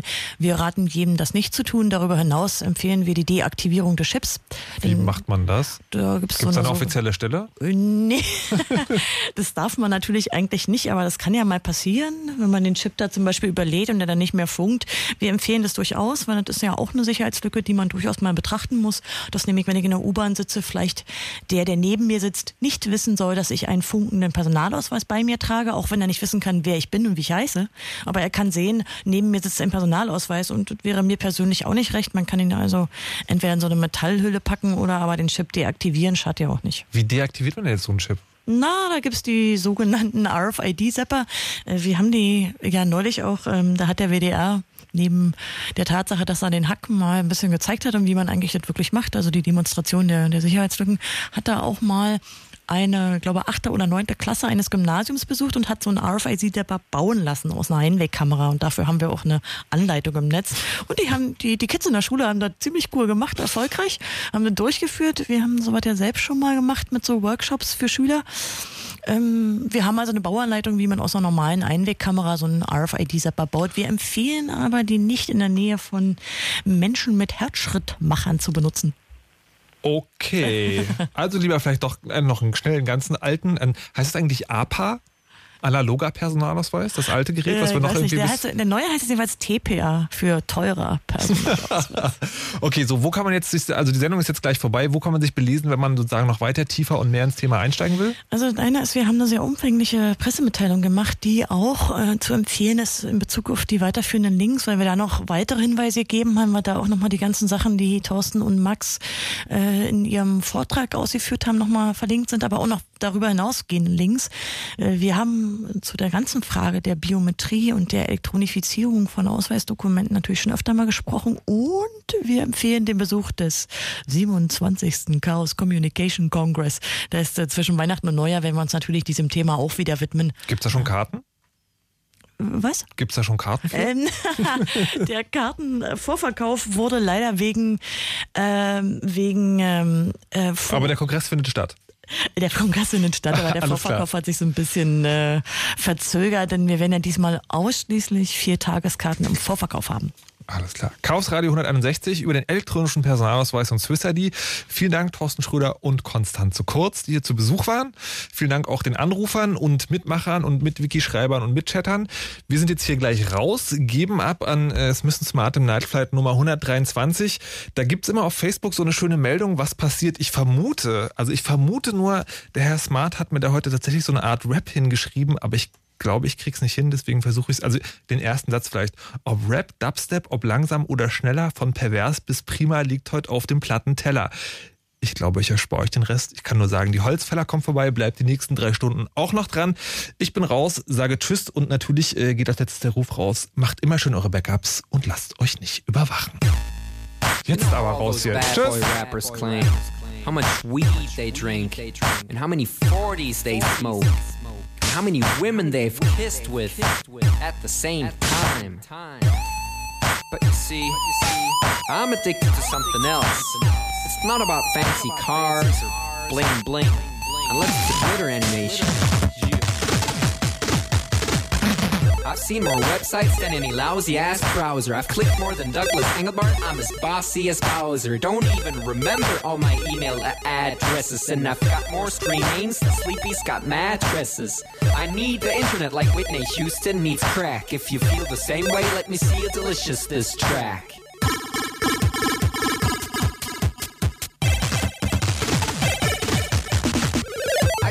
I'm online than Tim Berners-Lee. When I go to a club, it's mostly a surf club, you see. I've paid more money than you've got pictures on Flickr. They call me the Uber, YouTuber, MySpace clicker. I love amateur homepages and third-style design. The interweb's a ghetto full of gustatory crime.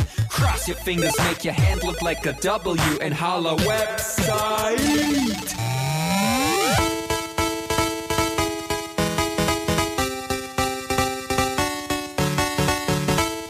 Hello, my future girlfriend.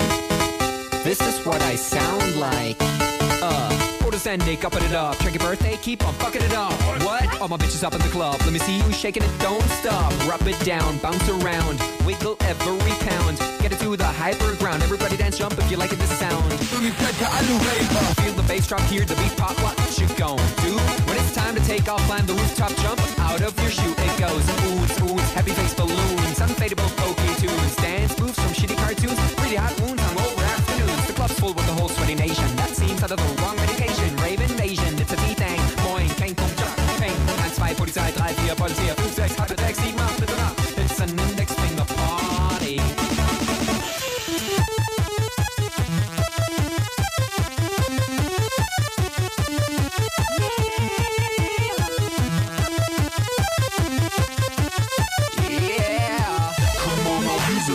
Website, even your users holla website.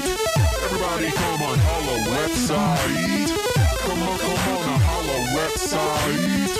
Du bist besser an du Raver.